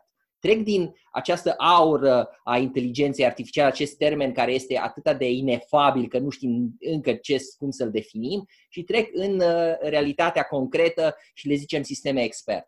Deci, uh, în, în general, problema asta e foarte interesantă. Acum uh, sunt în plină uh, audiere a unui, uh, unei cărți despre superinteligență. După ce am uh, uh, citit cartea lui uh, Yuval Harari uh, despre uh, uh, Homo Deus, care sunt uh, niște cărți care sunt foarte asemănătoare și tratează uh, subiectele si- uh, similare.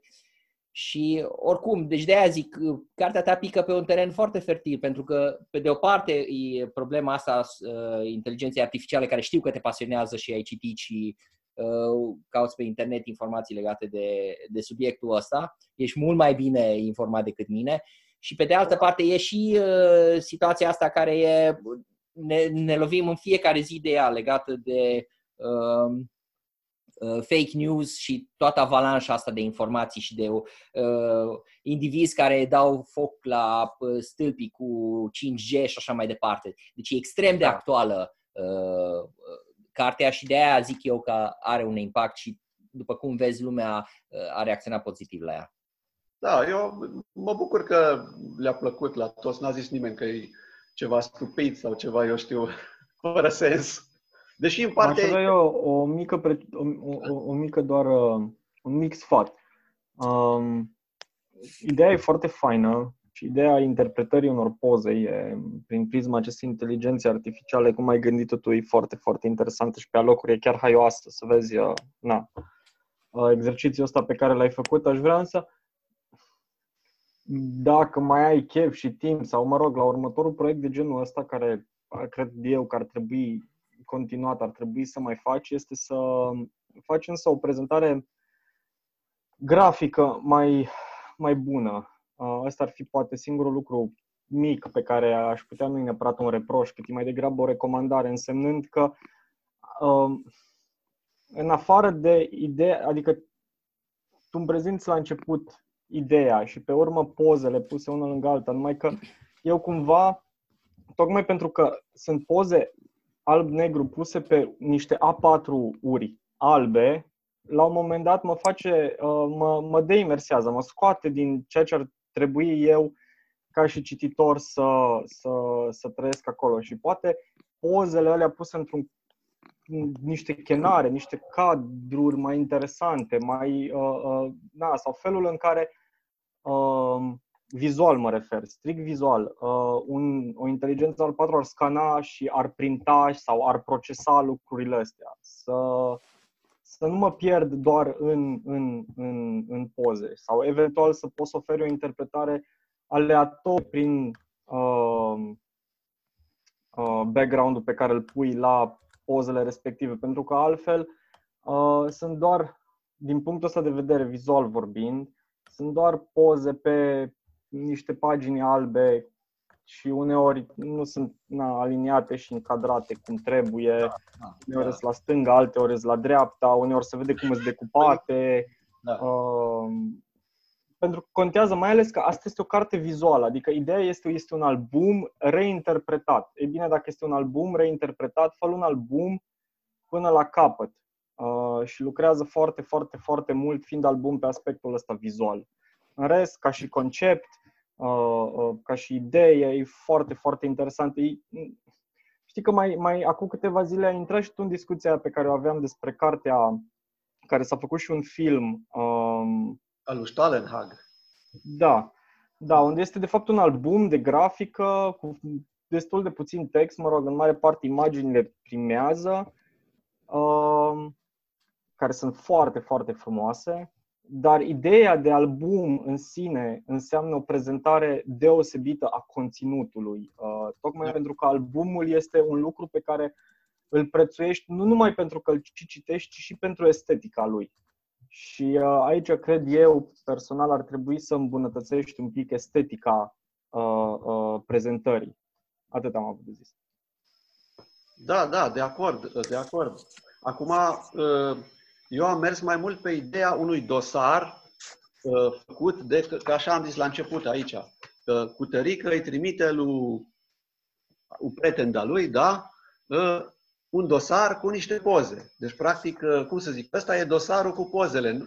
Deci, uh, nu este un album, cum ar veni. E doar un fel de, o grămadă de poze, cum ai și zis tu că de fapt e. Uh, Sigur că, da, da, e o idee de, să fie prezentat un pic altfel, dar atunci nu mai, nu mai sunt these files, adică dispare chestia, ideea de uh, dosar, că multe din pozele astea erau colore, eu le-am făcut alb-negru tocmai ca să, nici eu nu știu exact de ce, cred că ca să fie o unitate în toată treaba asta, să nu fie unele colori și altele nu. Da, atunci poți Și o să oferi o întrebare. estetică de. Uh, tocmai o estetică de, de dosar. Uh, Da. Și anume, pot, pot să fie însemnări cu pixul pe margine. Da, uh, da. uh, Bună idee, da. da, treburi de genul ăsta care cumva să rupă din monotonie. Ideea e că oferă oarecum, la un moment dat devine un pic monoton, Da, da, da, da. pentru că sunt și pozele alb-negru și toate sunt alb-negru și merg una după alta, uh, unul după altul. Uite, de exemplu, fontul. Fontul poate să fie unul de mașină de scris, de exemplu. Păi, Uh, am Hârtia încercat, poate dar să fie un pic... n-am găsit fond din ăla, nu știu, n-am, nici n-am căutat prea mult. Acum, uh, ce să zic, uh, E eu adevărat, sunt, da, e, e adevărat, e adevărat că e, la un moment dat intervine o monotonie între a uita la pozele, pozele astea. Da, nu știu, poate trebuia să le las alea color, să le las color. Bine, majoritatea erau color, numai alea mai vechi erau alb-negru. Cristi vine din zona de design, că tu știi Cristi, cel care ne face designul și la uh, coperțile de la Galaxia 42, a făcut designul și la afișe și în general la identitatea grafică Da. de la uh, festivalul de film. Deci el, după părerea mea, are niște un feedback avizat și Absolut, absolut. Eu mă bucur că există un feedback la ce am făcut și uh, singura chestie e că eu nu m-am gândit la chestia asta ca o, o treabă uh, comercială, adică niciodată nu m-am gândit că o să o vând sau ceva, uh, dar uh, bine, asta poate nu are legătură cu atractivitatea, știu eu, ideii sau a prezentării. Uh, nu? Sau? Cu atractivitatea, cu credibilitatea. L-ai făcut mut pe Cristi și nu poate să răspundă. Păi, cred că se poate desfa... Des... Uite, uite. A, nu, haide. eu m-am, m-am muțit singur. Am muțit. Cum se spune? Uh, na, nu știu, eu și asta e doar perspectiva mea, adică nu trebuie, deși dacă nu este comercial, aia nu înseamnă că Da. uh, nu poți să plusezi, ca să spun așa. Nu poți să te joci cu un anumit fel de prezentare în care poate poți să mai ascunzi și sensuri uh, alternative sau unele în plus care pot fi descifrate doar de oamenii care pot să le găsească, pot să le vadă pentru că știu unde să se uite, pentru că știu ce să caute, pentru că întâmplător se întâlnesc cu ele. Uh, dar na, asta era pur părerea mea personală legată de, de, de chestia asta. Poate doar că a, asta ar fi singura chestie cumva probabil relevantă din ceea ce spun este că ar mai rupe cumva din monotonie. Poate Da. nu neapărat atunci să schimbi din background-ul alb, eternul background alb, dar să mai rup dintre ele pozele cu alt, cu câte alte, câteva foi de dosar, cum e cea de la început, pentru că sunt, eu știu câte sunt, uh, stai că l-am deschis. 100, acum. nu? Sunt 102 pagini, sunt 102 pagini de poze care curg una după alta și asta cumva uh, na, devine oarecum monoton, deci- zic eu. Deci îți dai Uh, seama, dar uh, cum crezi tu? Uh, e foarte bună ideea, dar îți dai seama uh, cum gândește lumea în general. Deci atunci, îți dă- cine mai citește, să zicem, un roman de 1000 de pagini? Deci aici sunt 100 de imagini și ele, după 50 de imagini, devine o chestie monotonă. Doar mai e să citești un roman de 1000 de pagini. Păi nimeni nu mai Dacă e o carte bună, cu o poveste bună, care te prinde și te ține, o citești indiferent câte pagini are. Oh, ok. Cristi, Poate am uh, adus că nu mai... n- numai puțin. Cristi, apropo de Alex? chestia asta, da, uh, uh, voi vă mai amintiți uh, acea, acel album al lui Ion Barbu, ăsta modernul ăla mort, uh, care se numește Petrila Unterales. Mi se pare unul dintre cele mai tari publicații din, din istoria uh, comediei românești în, pe hârtie, unde sunt uh, numai imagini din Petrila, cu câteva excepții, pe care el le reinterpretează cu un mic adaos de Photoshop și creează dintr-o imagine uh, sordidă ceva foarte amuzant. Și e alb-negru totul. Adică de, depinde de stilul pe care îl alegi. Ideea e să funcționeze. Uh, Da. la, la Barbu funcționează perfect toată treaba asta. Uh, dacă nu, nu-l știți, o să, o să ne întâlnim la un moment dat când putem fizic și o să vi-l aduc. E ceva râs de la ca- cam 70-80 de pagini. Are râs de la uh, prima la ultima, non-stop. Deci omul e de un umor fantastic. Deci, ai, ai- de fapt, aici e, e secretul, nu, nu neapărat în prezentare. Prezentarea Da, trebuie să știi integrată că, în concept. De exemplu, la, într-adevăr, așa e, numai că el uh, are niște adaosuri și uh, pe lângă alea din Photoshop pe care le pune, are și modul în care pune imaginea pe, pe uh, hârtie, evident la mișto, că așa o face el de fiecare dată, dar cumva diferă de fiecare dată, adică uneori le are prinse cu leucoplast, alte ori le Da. are cu ceva drop shadow, alte, adică, na, cumva îi... Uh, și totul pe un background E mai gri, divers. cumva Da, da, e, și e acolo o- cumva ideea e că se și potrivește alb-negru ăla și griu, pentru că Petrila e un oraș gri, e un oraș post-comunist, înghețat, în, prins acolo în eternitatea aia văijiului, uh, din care în ultimii 30 de ani nu, nu s-a întâmplat nimic altceva decât că au plecat minerii și s-au întors. Uh, dar da, ai dreptate, ai dreptate. Nu, nu. Asta era, ți-am zis, era doar o perspectivă personală, cumva legată de o chestie care e science fiction, pe când la, la, bar, la Barbu e, uh, aia, la el e umoristică, e... Uh, Păi, Cred că Ok. și la domnul Martin e tot umoristică, numai că Da. Da, am încercat în altă zonă. Adică să fie și distractivă, să fie ceva fun, să fie ceva, nu știu. Dar, într-adevăr, foarte bun feedback și da, trebuie să fac cumva să, să insuflu un pic de viață în chestia asta, cumva. Să nu fie... Deci să transform din, din, uh, într-un dosar plin cu poze în, uh, știu eu, mai, mai adaug niște chestii pe aici, pe la, pe la colțurile pozelor, pe la mai o adnotare, mai o ceva. Da, bună idee. Cred, Cristi vrea să, să, să spună pe foarte scurt că trebuie să existe un concept, un concept estetic în spatele unei astfel de producții. Dar ai noroc că ai scos doar una. Uh, știi? Ar, ar fi fost aiurea să fi scos 500 și să-ți dai seama că mai trebuia să faci ceva pe la ea. Acum, fizic vorbind, asta una poate fi uh, regândită puțin și să scoți mai multe după. Da, da, da, da. Trebuie ceva să fac, într-adevăr. Asta și eu mi-am dat seama că e un pic aridă chestia. Dar, uh, nu știu, poate o să pun pozele așa cum erau ele, color, o să le folosesc, parțiale, care au color. Abar n-am. O să văd ce mai fac. În orice caz, mulțumesc de feedback, foarte bună idee.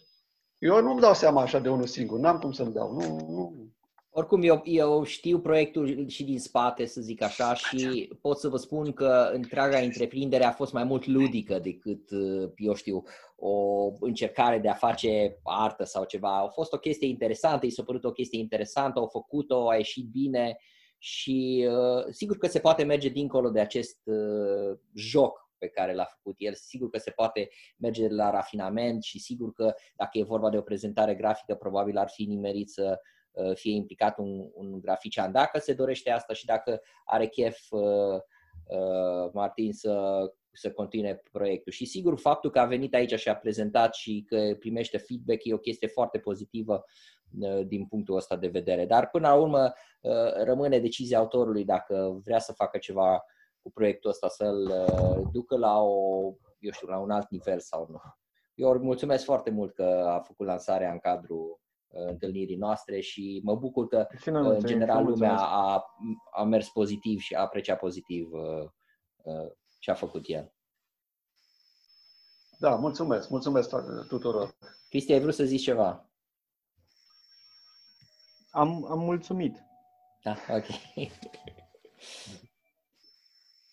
Daniel, n- tu n-ai, n-ai descărcat, nu știi despre ce e vorba. A, îmi cer scuze, am descărcat, m-am uitat doar un pic, n-am uh, citit prea mult. Uh, Dar, uh, așa cum se zice într-o conferință academică, sunt de acord cu antevorbitorii mei. Uh, Trebuie uh, ruptă monotonia, știi? În uh, designul de web, uh, chiar așa se bagă elemente între uh, diverse casete pentru a rupe, a sparge monotonia. De-aia tu poți să pui, uh, de exemplu, efectiv uh, pe dosare, dosarul 1, dosarul 2 și între dosare care să conțină mai puține poze, să bagi text mai lung, știi? Astfel încât oamenii să nu, să nu sară, pentru că asta va fi tendința, să sară peste pagini întregi și să ajungă la sfârșit să găsească uh, criminala. O să bagi și poze din astea mai uh, de ochiate, dacă chiar vrei să ții interes. Păi pot să bag ce poze vreau, bineînțeles. Sigur. Dar nu mă refer la oameni. Sunt uh, gargui pe uh, clădirile, ca- uh, catedralele catolice, unele dintre ele de-a dreptul obscene, știi, gargui din ăștia.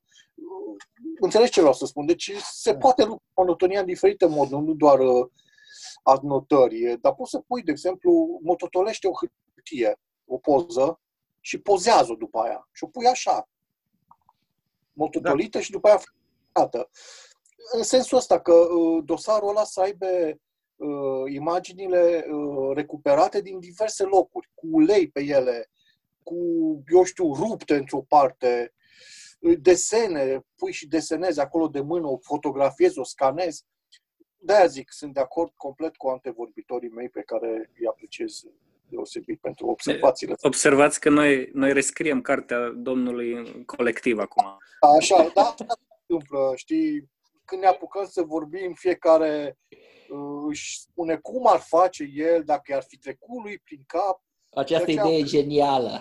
Păi foarte bine, eu nu, nu vreau ca lumea să fie politicoasă, eu vreau lumea să spună exact, să spună, e o prostie, du-te domnule de aici cu prostia asta, sau e fain, wow, wow, uite, asta e fain, restul nu e bun. Sau, na. Că dacă, nu, dar altfel cădem în capcana, că, eu știu ce se întâmpla în anii 80 pe la cluburi, că toată lumea îl lăuda pe toată lumea, deci n-are, asta n-are rost, chiar n-are rost, nu e productivă chestia asta. Da, dar unii lăudau mai mult pe Deosebire alții de decât acum, că alții. pe nimeni nu unii. mai laudă pe nimeni.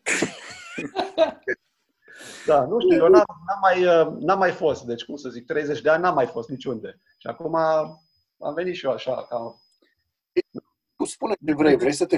am venit pregătit. E În foarte- Timișoara, cei mai lăudați erau cei care aduceau mai mult Pepsi. Da.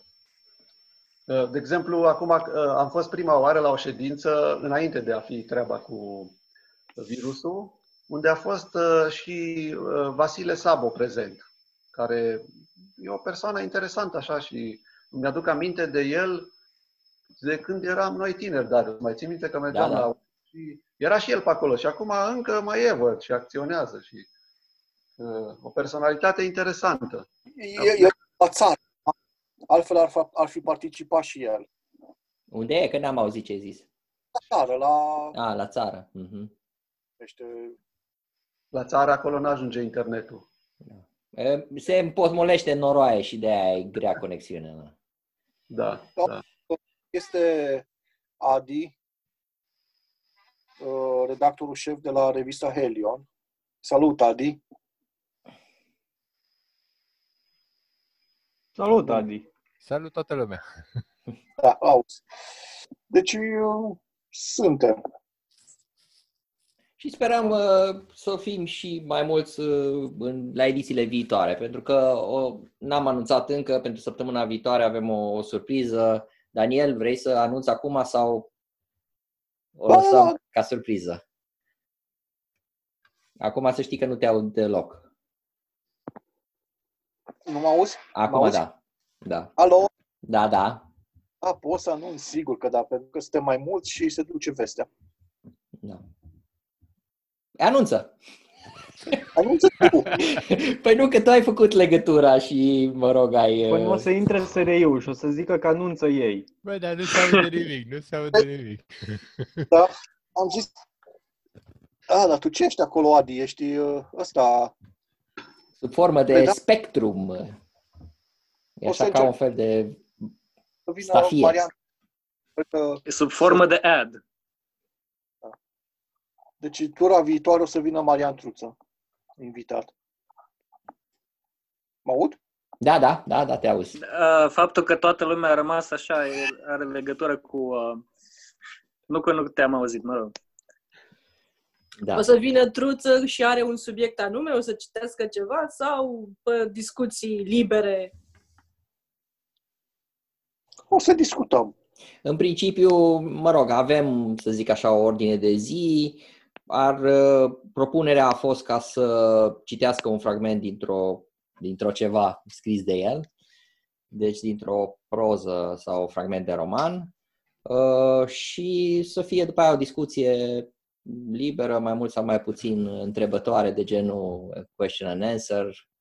O să vedem, uh, o să fie tot așa o, o încercare, cum a fost și uh, această ediție, e o, o încercare, deci e un test și o să vedem cum o să funcționăm și ce concluzii putem să tragem uh, în- după ea, dar o să vrem să facem și acest gen de întâlniri în care invităm un scriitor consacrat și uh, el va fi prezent acolo pentru, mă rog, o lectură din textele personale și discuții cu, cu cei care vin uh, la întâlnire. Stăm cu el, o să-l întrebăm și despre revista Utopica, uh, unde scrie deja Cristi Vicol și unde am fost și eu invitat să scriu și unde, Alex, uh, oricând ești invitat și tu, dacă vrei să scrii. Știi, revista Utopica, Alex. Da. Uh, și atunci putem să-i punem întrebări, știi? Chiar și unele mai, uh, mai uh, dificile. De exemplu, uh, că și Marius Bucur mai ești? Mm. De ce unele reviste plătesc autorii străini și pe autorii români îi plătesc? Încerc să, nu știu dacă mai este Marius, încerc să-l unmute, să-i dau voce, dar nu reușesc. Da, sunt aici. Salut. E, ok- e ok, avem Marius de rezervă. Da. Care Deci, n-a, n-a activat uh, până acum. eventual, Mai intră în minutul uh, 88. Daniel mai pune o dată întrebarea să audă Marius. A, nu, nu, nu, aici, zic. da. Să pun întrebarea asta și lui Marian când vine. De ce unele reviste au anunțat uh, public că plătesc autorii străini, dar pe autorii români nu îi plătesc? Știi? Ah, și te referi la Zin sau ce? Mă refer, a, a, a, și Zinu a procedat așa, cel puțin un număr sau două. Și nu a procedat așa pentru că altfel n-ai cum să ajungi la autorul respectiv, că intră pe fir uh, agentul literar. Și taxa a fost, aia care o știu eu, a fost modică. Cum? A fost modică taxa cu care s-a făcut contractul. Da. Dar uh, ideea e în felul următor. În afară, orice market, pentru că ei nu- numesc toate website-urile și toate revistele, cam le, le spun marketuri, dacă nu plătește, nu bagă, nu prea îl bagă nimeni în seamă. Și nu, adică nu ți chiar dacă dai un cent pe cuvânt, uh, dai un cent pe cuvânt. Dar ăia care sunt neplătiți, uh, adică care cer texte pe gratis, uh, mu- multă lume le, dă- le dă cu flit. Okay? Mai sunt și la ei acolo fanzine și chestii de genul care să strâng câțiva și fac uh, un website sau hâr- pe hârtie, nu știu, dar de website-uri, am- website-uri am văzut. Dar aș, în general, e încetățenită ideea că trebuie să plătești dacă vrei să primești un text. Ceea ce mi se pare foarte frumos și logic și normal, dar ideea este de ce nu se procedează la fel, acel cent și pentru români. Ce ai noștri au Acel cel pentru stea români, albastră în frunte? De ce? S-a dus cineva afară și a, a publicat doar pe gratis? Sau despre Păi ce nu, vorbi? întrebarea era de ce, dacă Zin a plătit, să zicem 10 dolari, că nu contează suma, da, pentru un text al unui autor străin. De ce nu a dat fix aceeași sumă și unui autor român pe care l-a publicat în revistă? Asta e o întrebare pe care trebuie să o adresez lui Lucian, pentru că eu nu știu. Asta am vrut să zic și eu. Oricum, a fost o întrebare doar așa, nu, nu intrăm în uh, discuții pe tema asta, că Nici n-are rost. mă simt pus ca pe căciulă, că și noi, nici noi nu plătim pe nimeni, să fie clar. Că nu avem de unde, nu avem fonduri, nu avem susținere financiară. Se la Adică, adică câți bani strângem, uh, ne ajunge să plătim hosting-ul și diverse mici poze, cheltuieli din astea, știi? Da, și uh, oricum uh, ideea cu legată de plata autorilor străini că trebuie să-i plătești pentru că așa e cutuma sau așa, este din punctul meu de vedere falsă. Noi uh, am, uh, avem textul lui Liu Cizin în revistă și eu l-am obținut personal uh, pe gratis. Deci uh, este o falsă problemă că nu poți să uh, publici și autori de mare calibru Da, pentru da, că ei nu dau știi decât că aia uh, probabil ți-l dă pentru că Lucixin face bani din alte Absolut nu contează, deci nu e vorba de motivație, e pur și simplu e vorba de, p- să zic, cadrul în care discutăm. Um, Dacă mă ierți un pic, uh, s-ar putea să fie și o altă fațetă, și anume faptul că Zinul este o publicație pe hârtie care se vinde. Tu nu vinzi nicăieri conținutul. Da, da, tu da, îl publici online gratis. E altă discuție pe care trebuie să în care trebuie să-l includeți pe Lucian, pentru că nu sunt sigur că și-a scos vreodată banii. Dar trebuie Dar să-l nici n-am includeți zis pe asta Lucian. și nici nu discutăm chestia asta. Ideea era de ce unii obțin texte pe gratis, pentru că voi le publicați online și nu percepeți niciun ban. Nu Pe contează, chestia asta. în principiu și nouă ni și-ați cerut bani. E tot o chestie de negociere. Pentru că... Și da, și nu. Ca să închid uh, discuția asta, că s-ar putea să se continue la nesfârșit. Uh, colecția de science fiction al lui uh, Cătălin de la, Pavel, de la Pavcon, editura Pavcon, plătește. Măi, mâși de gură. nu o lași deloc, că? Ei din cană. Bei din cană. Să îl închidem pe Adi Bancu, că nu cred că era o discuție cu noi, cu- era uh, o discuție cu altcineva. Da, e, sigur, problema e mult mai complexă decât atâta. E vorba de două tipuri de, uh, de publicații diferite. Una e online, alta e tipărită și se vinde. Mă rog, uh, și nu cred că e cazul aici. Dacă, a- oricum ar fi interesantă o discuție de genul sau, mai bine zis, o dezbatere. Poate facem așa o dezbatere uh, publică și să Da, da, discutăm. da. Ar trebui invitați uh, uh, editori de reviste, de exemplu Cătălin de la Pavcon. uh, Absolut. Dar mi se pare o idee interesantă, pentru că, uh, uite-te, faptul că aici discutăm în general despre un lucru și am virat către discuția asta și s-au încins un pic spiritele, înseamnă că e un subiect de interes. Nu te aud, uh, Daniel. E vina mea, scuze. Da, nu, nu e chestie de vină sau nu, e pur și simplu. Da. Dacă îmi dați voie să spun, o soluție ar fi ce face Helion, face concurs și îi premiază pe cei care au uh, lucrări mai meritorii și le publică în revistă. Asta e o soluție de a face o plată cumva așa mai pe ocolite ca în spatele unui concurs. E o soluție, sigur, dar în care ai și finanțare. Da, Din câte am da, înțeles depinde eu, de Galaxia finanțare, așa nu e. are niciun fel de finanțare. Noi nu avem și niciun atunci... fel de finanțare, nu avem abonamente, nu avem momentan niciun fel de, să zic, mecena, fie că e Nu o avem un organizație de metru. stat sau alt eh, gen de susținător, deci noi facem totul pro bono. Deci, după cum spuneam, noi nu avem un metru. Da, noi nu avem un metru, da. Aici, uh, concursul organizat de Helion este un lucru foarte bun, este cunoscut pe plan național și uh, eu sper ca Helion să aibă în continuare susținerea Casei de Cultură, Casa de Cultură de banii respectivi și să meargă înainte.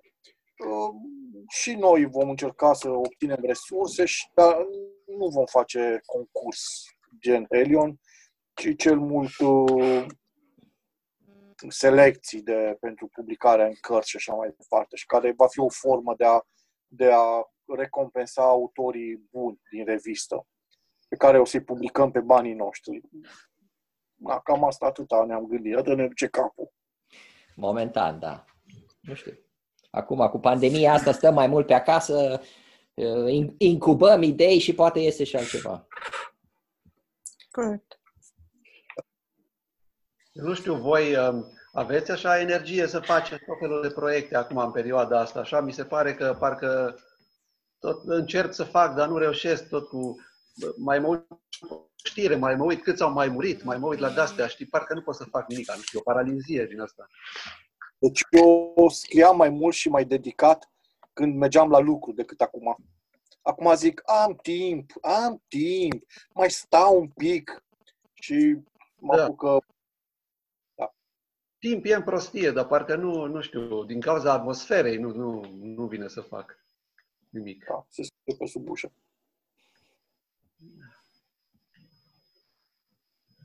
Dacă mai e ceva.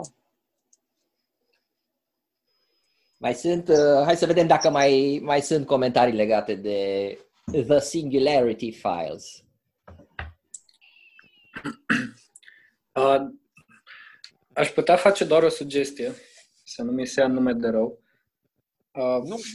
Că ascult, ascultând uh, discuția și ajungându-se la, la afirmații de genul uh, inteligența și conștiința nu știm ce sunt de fapt și așa, mi se pare că alunecăm într-o zonă ușor obscurantistă.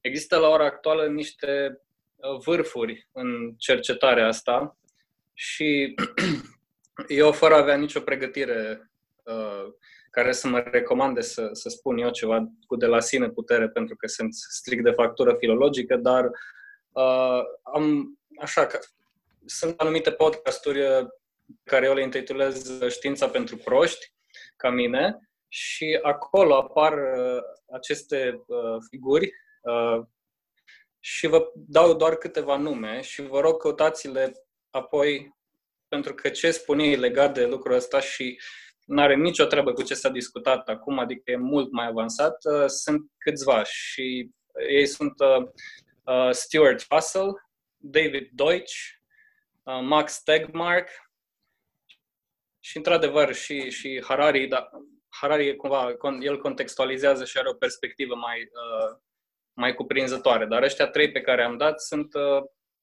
vârful Uh, și mai sunt și câțiva după, dar numai dacă îi ascultați pe ăștia, fără să le citiți cărțile, au și cărți, există în format uh, electronic, eu le am, sunt în engleză pentru cine dorește, dar merită măcar așa, să, să avem un background, cred că e, e da. necesar, pentru că noi suntem fan science fiction, dar noi rămânem, am impresia, în urmă cu știința, știința progresează mult mai repede, decât, am impresia uneori, inclusiv decât autorii de science fiction.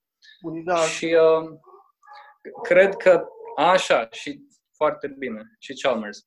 Excelent. Deci, deci eu acolo m-aș, m-aș duce. Pentru că altfel mi se pare că noi discutăm cumva într-o bulă temporală uh, uh, nu știu, ușor depășită, ușor uh, vetustă, anacronică, dacă pot să-i spun. Eu, și nu cred că e ok. Eu aici, pe ultima mea pagină, am scris așa. Special thanks to Mark and Lex Friedman. Deci asta am scris eu pe ultima pagină. Urmăresc pe ăștia non-stop pe Max Tegmark, am citit și cărțile lui, inclusiv uh, există un caz foarte interesant despre inteligența artificială făcut de Lex Friedman, merită văzut, e un inginer de la MIT și care invită pe toți ăștia de care ai zis tu și mulți alții, are deja vreo 100 de episoade făcute cu toți invitați de genul ăsta. E chiar foarte bun. Sigur că nu mă ridic eu la nivelul lor și discuția, cum să zic eu, uh, ceea ce pot eu să filozofez e mult sub ce zic ei acolo. Dar uh, ce am, ce am înțeles eu din tot ce au spus ei e exact asta, că nu se știe mai nimic. Adică domeniul e nici pe departe așa de dezvoltat cum ar crede lumea. Nu suntem așa de aproape de o inteligență artificială la nivel uman, nici pe departe cum crede lumea. Adică Poate suntem la sute de ani distanță de așa ceva. Și asta e Asta o, da. o dezbatere legată de cât de aproape și cât de departe. Pentru că dezbatere. e, e legat câteodată de un bias cogni- cognitiv legat de durata de viață a fiecărui cercetător. Pentru că mulți zic nu uh, va fi în, deci nu este apropiată, dar uh, această trecere la inteligența artificială, dar uh, lucrurile sunt de fapt uh, în time frame-ul vorbitorului spuse, nu neapărat în, uh, într-un time frame legat de, eu știu, dezvoltarea umană la nivel de civilizație, ce să mai vorbesc. Că, na, vrem, nu vrem, ne îndreptăm într-un fel sau altul spre singularitate, pentru că lucrurile se condensează și prin viteză și asta nu trebuie să fii om de știință ca să-ți dai seama. Dar încă o dată spun și repet, sigur că există niște definiții legate de conștiință și inteligență, dar ce vreau eu să spun este că nu există un consens. Că unul spune sau altul spune că uh, s-au făcut tot felul, dar la nivel de cercetător sau mai bine zis, la nivel de dogmă în uh, cercetarea științifică și subiectul respectiv, nu există un consens. Există un consens, de exemplu, legat de formula chimică a apei. Toată lumea știe că e H2O. Acolo există un consens, it's not debatable. Dar când vine de vorba de inteligență uh, și de conștiință, lucrurile nu sunt clare. Adică nu există acel consens de care spuneam eu. De și exemplu- acum, sigur, putem să mergem într-o direcție sau alta, pentru că sunt tabere și aici, în domeniul ăsta, și într-o tabără se spune clar că este așa și așa, în cealaltă tabără se spune, domne, de fapt nu este așa și stai să-ți spun eu cum e. Despre asta am vrut să spun. Uh, Sigur că suntem, singur că e un domeniu extrem de avansat și îți spun cu, cu uh, nonșalanță că citesc cărțile astea și uh, multe chestii mă depășesc și e absolut normal, pentru că nu suntem niciunul dintre noi, cum ai zis tu, specialiști. Dar putem să avem, eu știu, o privire de ansamblu și poți să-ți dai seama, ca și profan, dacă există sau nu un consens. Și îți spun că eu, ca și profan, eu n-am găsit consensul ăsta în domeniu. Și eu la fel. De exemplu, am citit o carte a lui Max Tegmark, care e online, se poate și asculta, audiobook. Se numește Life 3.0. Foarte, foarte interesantă și ca un fel de roman science fiction. Deci este imaginea lui despre o inteligență artificială de genul ăsta care trece de nivelul uman și ce se întâmplă ulterior. Și ce se întâmplă și cu omul și cu societatea umană în acest context. Foarte, foarte fain. E vreo șapte ore de ascultat, dacă e să o asculți toată citită așa. Da, oricum, e un subiect interesant și aici sunt absolut de acord că de, la ora actuală scriitorul de SF nu are de multe ori nu e în stare să țină pasul cu tot ce se întâmplă în cercetarea științifică și cu toate teoriile și postulatele care le apar. Și de, de aia a, e, acea generație, sau mai bine zis, acea grupă sau acel pluton de oameni care vin din zona uh, cercetării științifice și au la bază chestia asta și intră în SF scriind despre ceea. Sunt N exemple de, de scriitori SF care de fapt sunt la bază cercetători în diverse zone, vin din zona astrofizicii sau whatever. Tocmai pentru că uh, există viteza asta în care se, se întâmplă lucrurile și se accelerează lucrurile în domeniul uh, cercetării științifice. Exact. De exemplu, William Gibson zicea că un roman SF e ca o înghețată. De măsură ce trece timpul, se topește. Deci toată informația care e science fiction astăzi, din ce în ce mai repede, nu mai e science fiction. Deci, ca să scrii un roman science fiction în ziua de azi, mai ales cyberpunk, cum scrie William Gibson, e greu pentru că uh, avansul tehnologic uh, topește, cum să zic eu, partea de fiction din science de acolo. El chiar a scos acum un roman, nu știu exact cum se numește, recent de tot a lansat. Și e în vârstă deja, dar văd că mai scrie. Da, în anii 80 era el vestit. Da, acum, Da. sigur că... Cred că îi spune neurogenarul sau nu știu.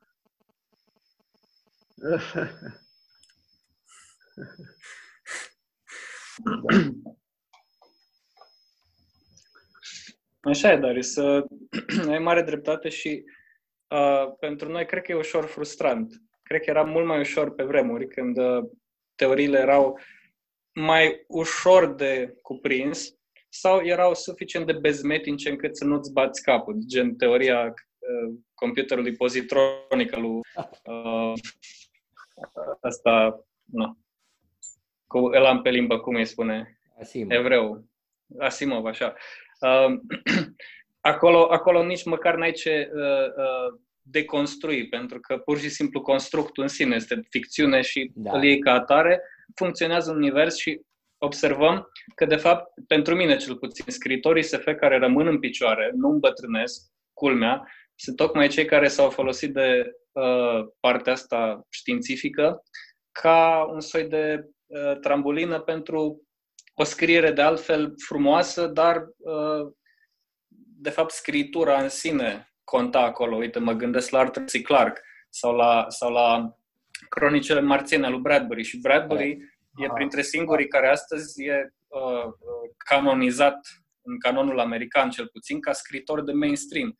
Pentru că scrierile lui și le-am citit pe, pe toate cu maximă plăcere, sunt foarte bune din punct de vedere stilistic. Acum, cei care s-au aventurat în uh, uh tot felul de speculații științifice care astăzi nu mai uh, se pupă cu realitatea, s-ar putea să, să cadă în uitare, din păcate. Asta e atâta vreme cât există o poveste credibilă în spatele alea și toată cartea nu este de fapt un fel de spoială ca să prezinte nu știu ce invenție, da. Degeaba. Poți să... Deci, science fiction, ca și orice altă literatură, trebuie să bazeze pe o poveste. Nu spui o poveste, te alegi cu un text tehnic și la revedere. Trebuie să fie literatură, în primul rând, nu? Da, SF, ok. Dar dacă nu e literatură, degeaba.